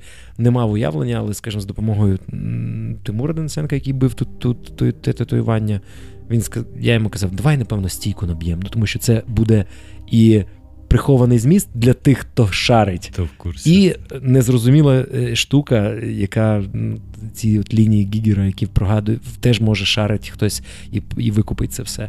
І він допоміг, але от цього року тільки я її освіжив, тому що вона там, скажімо, на той час коли я бив, це був 2012 рік, як мені пояснив теперішній мій тату-майстер, каже, чувак, тоді можна було спокійно, навіть типу в фірмових магазинах, купити пальону якусь китайську гавняну фарбу. Mm-hmm. І в мене фарба білі і жовті кольори повицвітали майже зразу через рік чи через два. І е, це я зробив рефреш вже, і вона вже тепер Тепер вже вона виглядає так, як вона мала виглядати, як вона виглядала на початках своїх. Через що, ну, це не, не от як ти казав, важко в дитинстві зупинитися, коли вже mm-hmm. в щось стягуєшся. Та? Це Оце Петро така сама фігня. Петро казав, mm-hmm. та? Оце така сама фігня в мене з татуюваннями. Мама мене до цих пір вірить, що кожна моя наступна татуювання це останнє. Останнє. Я кажу, так, мам. Моя останнє. не вірить хто. Я коли ну, ну типу, довгий час хотів, батьки, ні, ні, я зробив вона така все, то ж капець. Тебе як понесе, типу. Ну, от в мене приблизно так. В мене зараз одна рука вже забита, другу починаємо, продовжуємо, і ноги десь все це помаленьку буде замальовуватися. DC-шний рукав. Так, Сильно DC-шний любиш рукав. DC? А, Так. Бачиш, ем, ну от я навіть ну, я я люблю взагалі супергероїв і от всесвіт супергероїв. Е, повертаючись до уроків пар філософії, колись розглядаючи якісь там в інституті саме період, чому з'являлися з'явилася релігія, і як взагалі до чого дійшла, і, і там підтечії філософії, звідки народжилась філософія. Ем, Міфологія була одним з. Ну, міфологія це, це, це скажімо, перші початки будь-якої релігії і тому подібне. І ми так сиділи, він це розказував нам, е, наш викладач. Я кажу: почекайте, давайте тоді розглянемо. Якщо так, виходить, що е, сучасна культура коміксів це по факту та сама майже міфологія, замішана з релігією, тому що є реально люди, які можуть вірити, що є такі над, над, над люди, да? тобто вони вищі, ніж люди, так як в міфології були боги або напівбоги. Е, І реально люди і вірять, то виходить, це теж течія філософії, певна і так далі. І ми це знаєш, коли це на урок на парах філософії, це все виникає. І тоді вже, скажімо, в мене. Закрадалися такі от е, основи, те, що я дуже люблю. От мені сам от неймовірно подобається персонаж Бетмена в плані е, похмурий, серйозний, без людина, без жодних надможливостей надприродних. Просто людина, яка зробила себе. Так, багатий, на його най, най, найкрутіші його можливості mm. це це гроші. Але водночас фізичний стан, типу, це людина, яка просто себе робить і ліп. Ну це дуже от ідея сама мені подобалася. І е, чорний костюм, класний там або темно-синій, е, типу такий готем, готем готичний. Ці ну тобто старі фільми. купа а, це mm. просто можна навалювати чого, так. чого, чого, чого. І те, що найкрутіше, хай мене пробачать фанати Марвела. Я теж люблю багато дуже супергероїв е, з Marvel світу, і я теж люблю дивитися фільми супергеройські, але хай мене пробачать фанати фільму фі, і взагалі е, течії Marvel крутіших протистоянь, ніж Бетмен і Джокер, немає ніде. Це Бетмена і Джокера знають значно більше. Ну, типу, назвіть мені антагоніста е, Айронмена. І всі такі, ну, типу, був той, був. А такого якогось епічного mm. немає. В, в ну, Спайдермена так Доктор само. Доктор Дум там якийсь. Але водночас це вже вони бачать. Спайдермена там був цей. І але, восьми... але їх багато. Того, що знаєш чого? Бо це ідеальний тандем.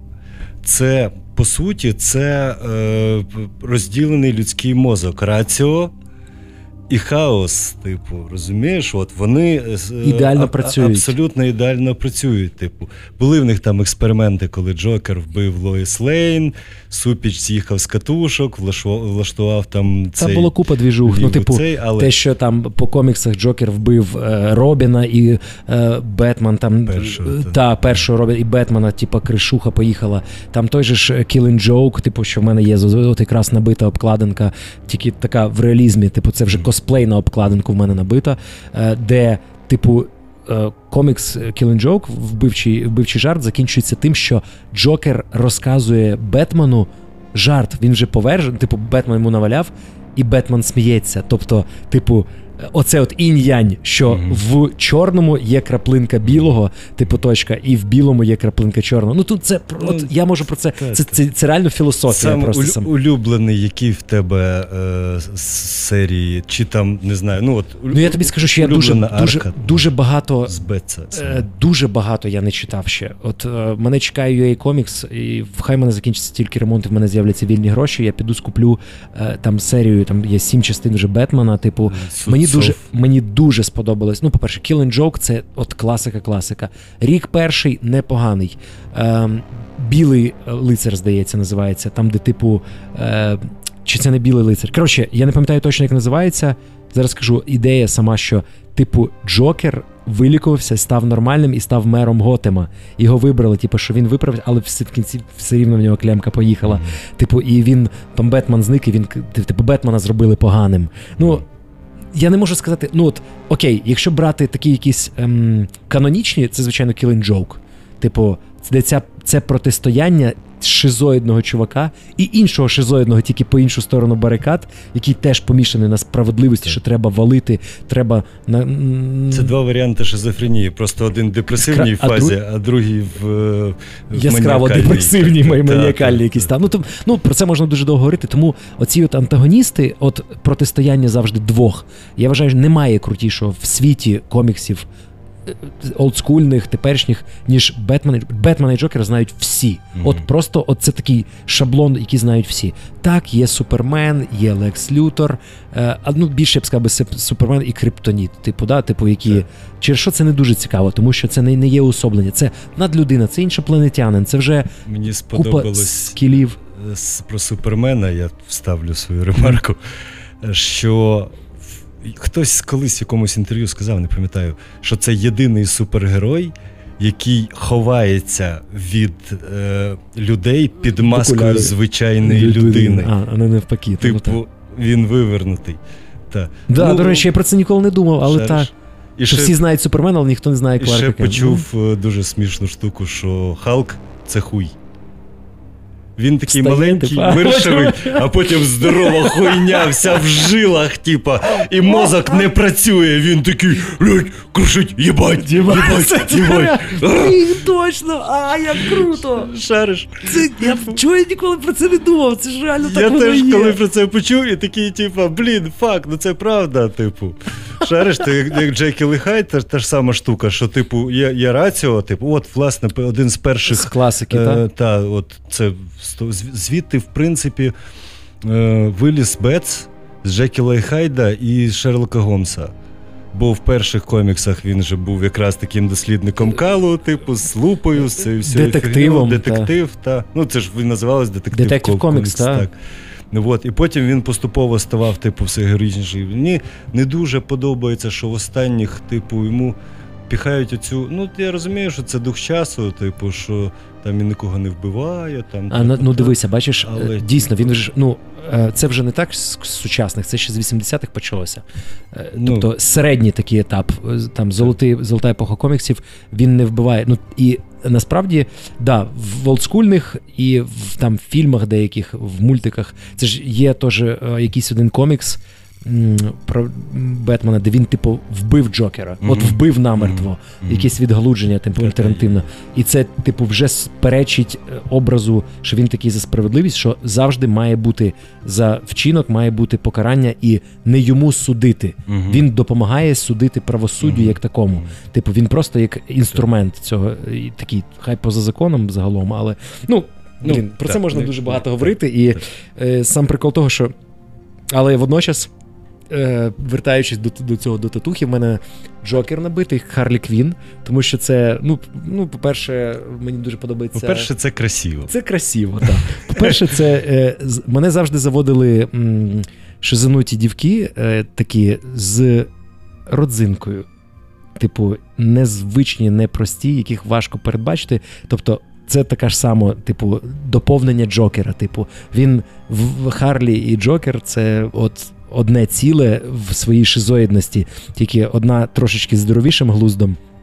Місцями, якби як певні гальма такі для нього, але водночас і, ну, багато чого. І на руці в мене на на плечі набитий вже безпосередньо Бетмен з типу скло, тріснуте скло в формі логотипу Бетмена, і е, саме як скло тріснуте, ніби розбите з однієї сторони ем, е, Бетмен в костюмі в масці. А з іншої сторони, Крістіан Бейл, тому що це найкраща екранізація, я вважаю, от яка от повністю показала дух. От саме такого Бетмена класичних по коміксах. Mm-hmm. Серйозний, mm-hmm. е, депресивний, не вбиває, типу, якби ну загалом не то, що не вбиває. Він такий дуже дотошний, не не Тім Бартон зробив його там місцями е, таких Бар... яскравого, Бартон Бартоновський це стиль. Бартон. Це Бартон, ну, да. Типу, а от більш мультяшний. Більш мультяшний, такий, більш дійсно більш коміксний. А там такий, як ніби ти. Це драма. Ну, от, угу.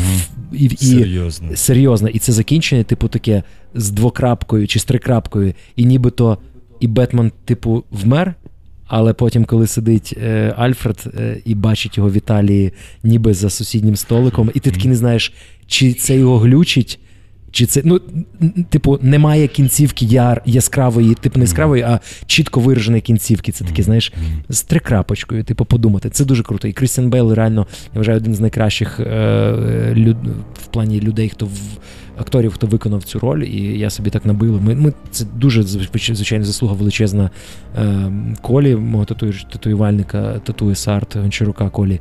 Тому що все почалося з того, я знав, що я хочу собі набити Джокера. От я тільки не знав якого, і е, підписаний був я на колі цього майстра, тому що мені дуже подобалися його роботи. І якось в інстаграмі я гортаю сторіс, і він кидає, типу, е, оцю от. Е, якраз я собі купив комікс, прочитав Killing Joke, прочитав повністю, і я так кайфанув від цього. І він кидає оцю обкладинку, косплей на Killing Joke, і каже, акційна ціна там півтори тисячі гривень. І я кажу, чувак, вже, хоч завтра їду в Вінницю, хоч пофіг, от, от вже я готовий бити. Тому що на хвилі захоплення від Killing Joke, і я бачу цю картинку. І я кажу: якщо ще ніхто не забронював, я готовий вже. Він каже, ні, ще ніхто не забронював, типу, так що спокійно можемо записатися. Ми, поки він мені бив його, е, ми почали говорити. Він каже, що ще думаєш робити? Я кажу: ну хотів би взагалі рукав по по DC-шній темі. Я кажу, о, чувак, давай. І це буде як як моє портфоліо. І ми з ним, от там півтора роки, тому що мене не було в Україні майже рік. За півтора, майже за два роки ми забили мені цей рукав, і це він просто такий шикарний. Я так кайфую. Е, він це дуже гарний. Та. Я ну, типу, бачив сторіс. Плюс професійна робота чувака. Включимо нормальне світло. Подивишся, та, я покажу тобі без проблем. Типу, професійна робота, він коля такий дуже дотошний до деталей. І е, так, ну, ну коротше все круто. І так як він продумав, тому що він як художник, як е, людина, яка знає анатомію, типу він знає, як правильно що розмістити, які елементи, підказує там це краще буде так, це краще буде так. Тому що я, знаєш, такий, я людина, яка просто бачить, як це має бути, але я не вникаю в деталі і в технологію, саму сам процес, як це може бути. Він він це краще знає, він в цьому дуже петрає. І зараз, наприклад, так як в мене на рукавник, на рукавник, як я кажу, на правій руці набитий Тимуром Денсенком, який набив мені перше татуювання, е, стійку саме корна. Е, але Тимур зараз в Швеції живе, і не варіант в нього більше малюватися. Я вламав колю е, з Karma Tattoo Inc., щоб він спробував більш-менш перевести стиль Тимура Денисенка по руці на рукав мені далі на правій руці. Типу, і щоб, типу, з такого художнього стилю в більший реалізм. І е, зараз якраз на правій руці ми почали роботу. Я сказав: ну тут такі містична тематика, така, ну не містична, а така якась фентезі тематика. У мене тут Свєтка, як я кажу, Свєтка з черепом на голові. Тут е, ворон пробитий ключем. Тобто таке все, знаєш, дуже воно все. Ну, при такому світлі трохи потім покажу. Воно все таке якесь, знаєш, фентезі, щось типу таке. І я вирішив, що я хочу дуже набити собі свого пса. І в мене ми почали бити е, татуху е, мого пса самурая. Ми його е, антропоморфували, якщо так можна сказати, в самурая з головою пса. Мого пса і Пес призрак. Ну, можливо, типу, так. І вийде так, що це як данина. Ну, тому що в мене все життя були коти, і мені було цікаво, як це завести собаку. І ми минулого року завели собі собаку. І це ультра е, ахіренний і ультрадивний пес, як і більшість речей, в яких я закохуюсь і влюблю, влюбляюся. Тому що це пес, який, наприклад, не вміє лизатися абсолютно. Він проявляє любов, тим, що він з відкритим ротом лізе тобі в лице і нібито кусає тебе з лице. Збоку це виглядає піпець як стрьомно, але в нього такий прояв любові. Він не вміє лизатися. Це пес, який має дуже чітку е, межу особистого простору, який не любить, коли йому гладять голову, але любить, коли йому гладять дупу. І він приходить, він від емоцій не знає, що в нього в нього він дуже емоційний пес, який дуже емоційно.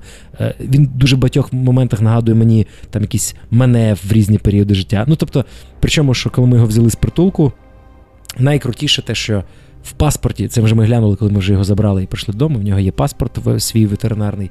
В нього написано день народження 1 червня 2018 року, а це е, день народження мій.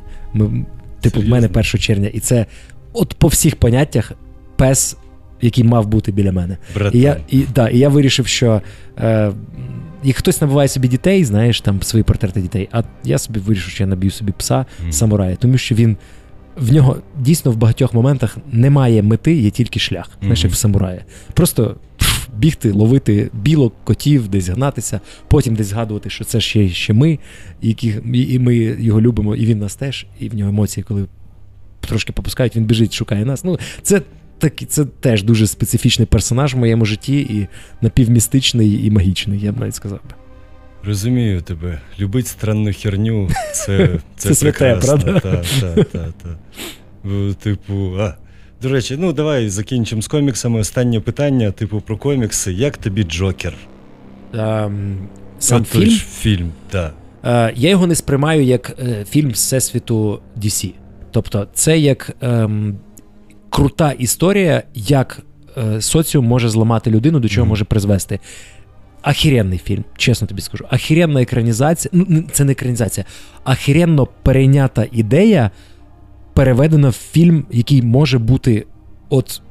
Ну, на самому на самому на повному серйозі може бути з будь-ким. Просто драма. Типу, да, це, І це дуже круто. Я його передивився двічі, я його дивився в кінотеатрі, потім е, я його дивився ще в, вже мовою оригіналу. Я б його і, і коли хочеться якихось емоцій, таких, коли ти розумієш, як людину через які причини людина ламається психічно, і в яких умовах він жив. Ця його мама шизоїдна, типу, е, і просто ця шиза, яка робиться, і ти розумієш, ти повністю це фільм про, е, скажімо, антагоніста, якого ти підтримуєш, і ти розумієш, що це mm-hmm. все так воно так нічого так, інакшого не могло б бути. Mm. Тому що ти не те, що ти він там жорстокий, що він започ... там за нього е, почався цей весь двіж, типу, е, чи він там вбив когось. Ти просто розумієш, що ну інакше не може бути, тому що це обставини, які вплинули, і все які переживали, так, перемололи людину. Да, які повністю Я не пережив. зміг його додивитися, чесно. Типу. Важко тобі пішло? Важко мені пішло, бо в житті того лайна стільки. Я просто я не люблю реалістичне кіно. А воно воно дійсно. Я ти... не люблю. Воно мене, типу, я очікував того, що це буде ніхіра не Джокер, типу. В таких коміксних масштабах поняттях. Таких, які, якого, не той Джокер, не той Джокер, якого би я хотів дивитися. Оскільки це от, реально глибока, серйозна соціальна драма, я такий, я їбав. Я їбав додивлюся ту хуйню. Я вийду на вулицю, і там ти соціальної драми, як гамна на кожному кутку намазано. Типу, я їбав ту хуйню дивитися. Типу, я не можу. Типу. Я коли хочу чогось поганого, я просто в вікно подивлюсь. Типу, ну, ну, ну умовно, типу, там в інтернет гляну стрічку. Типу. Новини почитаю. Так, так, так, та. розумієш, це, це, це лайно відбувається постійно навколо. Я такий, блядь, я не хочу, не треба, я я подивлюся мене. Типу. Е, е, поржать. Або якось, да, типу, Та, от, Ми дивилися от, е, з Юсю вчора буквально дивились Стражів Галактики, Вартової галактики. Перша просто. Це шедевральний фільм. І скупу мужську соплю вибиває, типа, і, і красивий, її. і поржать, і графонії, типу, і ну от все воно в ньому хорошо. Але тільки перший, мені другий дуже не сподобався. Другій, ну, типу, там історія дуже, дуже тягнули, і так воно не цікаво. Притягнути ну, типу, за ну, місцями смішно. Ну, типу, дуже мало. В порівнянні з першим так, дуже мало смішно. Так, правда. Правда. Але ну, якщо типу виключити, так як з квакваменом, типу, якщо виключити. Кваквамен. Е, ну, блін, ну, ну кваквамен.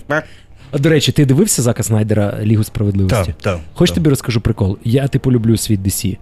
Я коли дивився е, е, з, Лігу справедливості Зака Снайдера, я не міг абсолютно згадати, що я чого, що було в тій Лігі справедливості. Яку він пере... Як, ту, тому що це настільки, от да, 4 години, я за три рази ну, за з третього підходу, тому що просто ти ну, важко дивитися. Але настільки круто передано, що в мене навіть є подруга, яка яра фанатка Марвела, і написала, вона закинула постер десь в себе каже: це найахуєнніший фільм DC, який можна було, який. Тому що все настільки, і ти розумієш, що навіть для людини, яка от Васю беремо з вулиці, який дупля не нарізає, хто такий Бетмен, чого, хто така Вандервумен. Він сідає, ти йому показуєш цей фільм, він в цьому розбереться, він почне співпереживати тому чи іншому герою, е- розуміти, чого це все відбувається, і в кінці скаже: Ох, блін, оце ж так. Ну, тобто, це настільки. Оце, то, блядь, виявляється, фільми про супергероїв можна дивитися, це цікаво. Це не типа там півпау, класний чувак, і все, і все закінчилось, типа хеппі-ендом. І це е, е, Ліга справедливості здорової людини. Здорово, Того, так, дійсно. Це е, вона велика. Да, Зараз її хер подивишся, Дуже типу, важко. репнуть можна. Ми подивились да, за два чи за три рази. Вона гарно розбита на частини, типу. Е, повністю, от це той фільм, який повністю розкриває тему Лігу справедливості. І ржака, жирний Бетмен. Жирний Бетмен, який падає, він пам'ятаєш цей момент, де він падає десь зверху, коротше, на чувака, падає і розчавлює його просто своєю здоровою жирною жопою. Типа. І він такий, блядь, ахуєнно, жирний Бетмен. Вони навіть простібали бодіпозитив, типу, просто як він падає, чавиться. Аквамен, який бухає, тупо лигарь, коротше, це, це, це тупо бухає постійно, типу. Каже, нормально. Ну, і це настільки круто. Такий ірландець. Да, типу. такий навіть там північно-північний ірландець.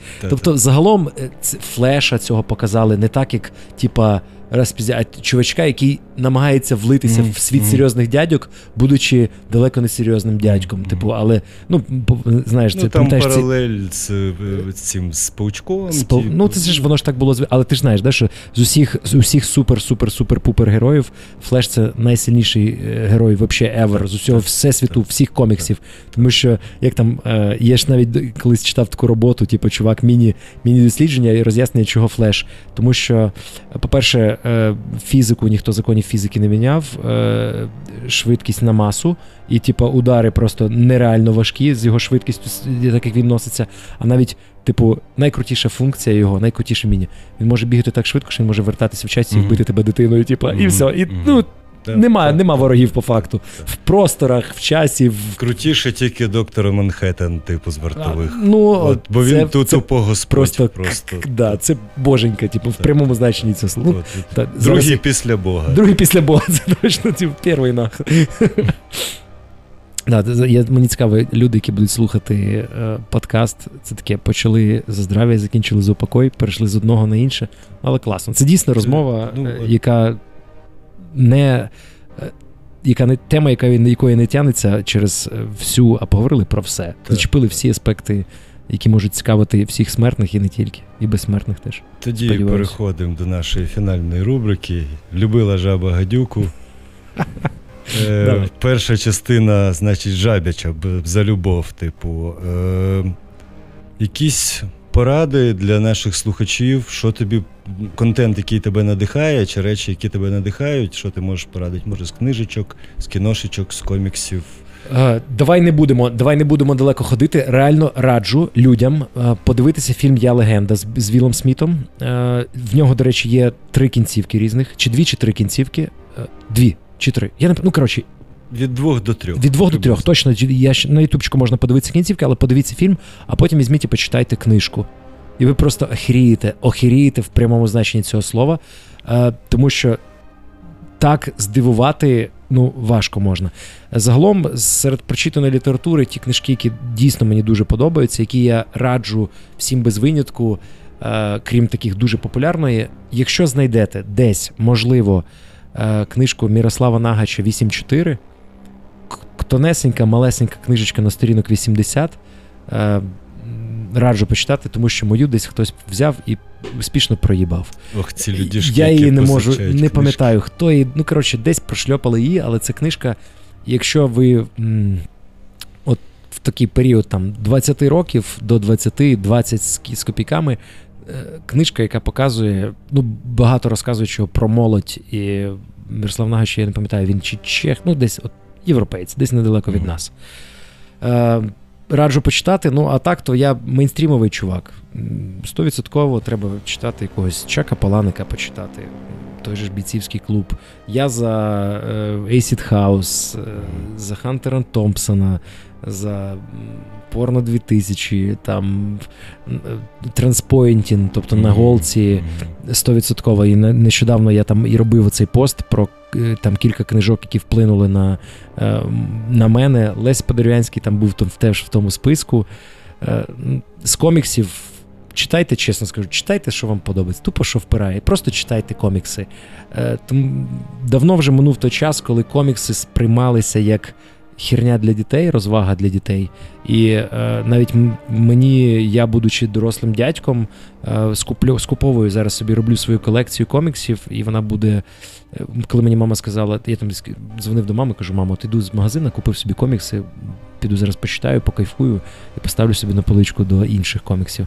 Вона така: о, ну що ти маленький, типу, Мгм. заграло щось в попці. Я кажу, ма, ну дивись, ну ти, по-перше, я їх не купую ем, в, в м'якій політурці, а це книга е, мальованих історій, та, типу мальописів, такий том на добрих там сторінок 200. Мгм. І кажу, це такі штуки, які лишаться в мене, вони будуть стояти на поличці, і там будуть якісь діти. Це спокійно можна передавати як літературу, яку можна читати на ніч і показувати. Чим, чим це краще, чи чим це гірше якихось книжок, коли там казочок про котика, песика, ведмедика, коли твоя дитина стає трошечки вже старшою, їй починає більше цікавити не тільки квіточки е, і пасочки. Можна показати, дивися, це ж супергерої. Світ супергероїв буде вже тепер існувати точно і в світі, і в мультиках, і в е, фільмах. Вже тепер наше нове покоління, яке підростає, для них це буде як норма, як для нас Том і Джері, наприклад, наприклад знаєш. Тобто, це, це, це історії. Качині історії та Чіп і Дейл, тобто те, на чому росли, це вже тепер буде нормою і будуть хаватися, і це вже не сприймають дорослі як щось розвагу для дітей. Тобто комікси по-любому читайте. Я не розумію тих людей, які кажуть, та комікси це отстой. Е, Я там їх не розумію, чого їх читають. В коміксах інколи можна роздивитися значно більше деталей, ніж в фільмах, які облизані, перелизані, переформатовані, переписані. І е, це як перше джерело до чогось. З, з музики, е, ну, я мазафакер. Останнє, що от реально мене вперло, е, як би дивно не було, кілька пісень з е, нового альбому Evanescence. в Новий альбом. В неї вийшов відносно недавно. І там реально є кілька дуже крутих пісень. Ем, Гуджира, хоча я, типу, до 2015 року ніколи Гуджиру не слухав, але знав цю назву. І з 2015 року з альбомом Магма, він, здається, називався, чи Магна. Е, Я тупо кайфанув, і зараз от Там Амазонія вийшов. сонце, здається, таке Амазонія, та. Амазонія називається, якщо не помиляюсь. Е, Дуже крутий альбом. Е, Олдскульні Offspring, це те, що те, що нового, ну як ну, відносно нового свіжого. Потім While She Sleeps, доволі непоганий альбом вийшла. І сьогодні їхав сюди, якраз в мене грала пісня. Ем, а, бляха, Сівс. е, е, Nothing But Sieves. Е, Фобія називається. От дуже крутюща пісня, просто настільки крута. Але загалом я завжди любив, буду любити і, напевно, не перестану. Це моя улюблена група Корн. Слухайте, Корн, вони круті. Каян. Каян. Та. Каян. Е, І, до речі, знаєш, от сьогодні побачив, вони е, запостили тур свій на 2020 рік. Е, В Берліні 1 червня в них буде концерт. І я, с- 2021. 20, 22-му, 22-му, перепрошую, А, 2022 рік. В Берліні 1 червня в них буде концерт, і я тричі Опа, був- на днюху. якраз мені на днюху, я тричі був на концерті групи Корн, і завжди вони були то 28 травня, то 2 червня, то завжди було десь поряд із моїм днем народження, але не попадало. І тут я ніколи не був в Берліні, ніколи не був в Німеччині. І е, я тепер дуже хочу прискорити е, це грьобане вакцинування, щоб мати цей вакцинувальний вакцинувальний паспорт і взяти собі зробити ідеальний просто подарунок на день народження, поїхати на концерт своєї улюбленої групи і казати: мені подарували групу Корн. А мені подарували в мене день народження 8 червня. О, то ти теж встиг. І мені подарували канібалів. І товариш мені дзвонить і каже: Чувак, на твою днюху виступають канібали. Крутяк. І ми йдемо з ним. Це- було в Бінго. І ми йдемо з ним в Бінго і лупимося під канібалів. Просто несамовито офігенний був просто концерт. Хоч канібали це для мене дуже важка, ну якби важка група, яку я багато слухати не можу, але це як, е, як, як Pink Floyd, як Deep Purple, це як Queen. Ти можеш їх не слухати, не любити, але не знати про них Так. ти не можеш. Типу, і ти їх бачиш цей логотип, ти а, ну знаю. Те, е, типу, е, як там Ten, е, Ten Ton Hammer Smashed Face, да? Най, напевно, найпопулярніша їхня найкрутіша пісня, і яка найкоротше. Найкор... найкоротша, яка найпопуляризованіша була е, в Голлівуді. Ейс Вентура. Так, так, так. Ну, типу, і це, коли мені це розказали, що це Cannibal Corpse, в- в- вже в свідомому віці, і я знаю, що я цей фільм дивився 100-500 тисяч разів. І я ніколи І я такий серйозно. І мені коли розказали, що це одна з улюблених груп е, Джима Керрі, що Джим Керрі той, хто потащиться від них. І ти такий співставляєш, що це коміка, вічно це скривляєш, і Cannibal Corpse, і ти такий. Серйозно. Да. Хороша музичка, Так. хороший вибір. Мені Так, подобається. Да, вони, ну, типу, вони важкі, ну, типу, особливо, якщо не, не розбиратися що куди. Але коли вникаєш, типу, в технічку Тех, чуваків. технічно, такі, технічності, звичайно, це. це-. Це як годинник. Годинник. Яка, Так, це так. ті групи, яка може переграти метроном, знаєш? Е, Кай, ну, з приводу хейтерів коміксів, в мене завжди є як мінімум три відповіді: Маус, Персиполіс і Тибет. Три комікса, які будь-якому хейтеру поплавлять голову так, що він після чого він ніколи не скаже, що комікси це для дітей. Один Персиполіс, чого вартує, це, ну, ти знаєш, це, типу, човішка, яка пережила кучу всяких напрягів в Ірак. Це здається, Ірак чи Мгм. Іран. Ну, типу, це, я, я, я з тих людей, хто путає Ірак і Іран. Хай, е, хай, хай це буде мені в міну. Е, яка пережила всі ці напряги з ісламізацією. п- п- От, от, і вона звідти звалила, типу, і робила дофіга всякого в Америці, в Європі, і дуже крута доля. І дуже крута жінка, крутезна жінка. І от вона зробила цю роботу як ну, власне автобіографічну. Мгм. Маус це відповідно чувака, який пережив лагеря нацистів і цю всю двіжуху, типу, і намалював комікс у вигляді маленьких мішок, які мішки. Але, типа, вся ця е, жесть, е, яка відбувалась от в концтаборах, власне, Мгм. європейських, от, який здобув премію Айснера і, типу, е, заслужено абсолютно. І Тибет це теж комікс чувака, який їздив Тибетом, спостерігав за всею цією їхньою релігіозним мракобесієм, типу, і це теж не разу нелегка книжка, типу, прямо от, от зовсім нелегка. Мені дійсно важко було її читати. Якраз по тим же причинам, що і Джокер. Типу. Мгм. Хоча вона дуже гарно розкриває всю правдивість. е, Власне, релігійної, релігійного мракобесія. Не обов'язково буддийського, а будь-якого Загалом. да. оцього похмурого середньовіччя, яке перетравлює, переварює, пере, переколочує людей в кашу, і, типу, нічого хорошого в тому нема. От. А відповідно, друга частина е, рубрики гадюча. Що вкурвило останній чи не останній час, курвить і ну його в сраку, типу, от якось так. Ну, е, я напевно буду дуже банальний, але е, що курвило і курвить, це наше найдорожче Міністерство України МВС. І е, всі решти того ж Ріфа, е, Стерненка, ну вже Ріф тепер, да, типу, що Стерненко, що Ріф під домашнім арештом, тобто вже це. Але Е, коли я з Ріфом знайомий з Ріфмастером, і коли чувак півтора більше півтора року просидів, тому що треба було показати картинку.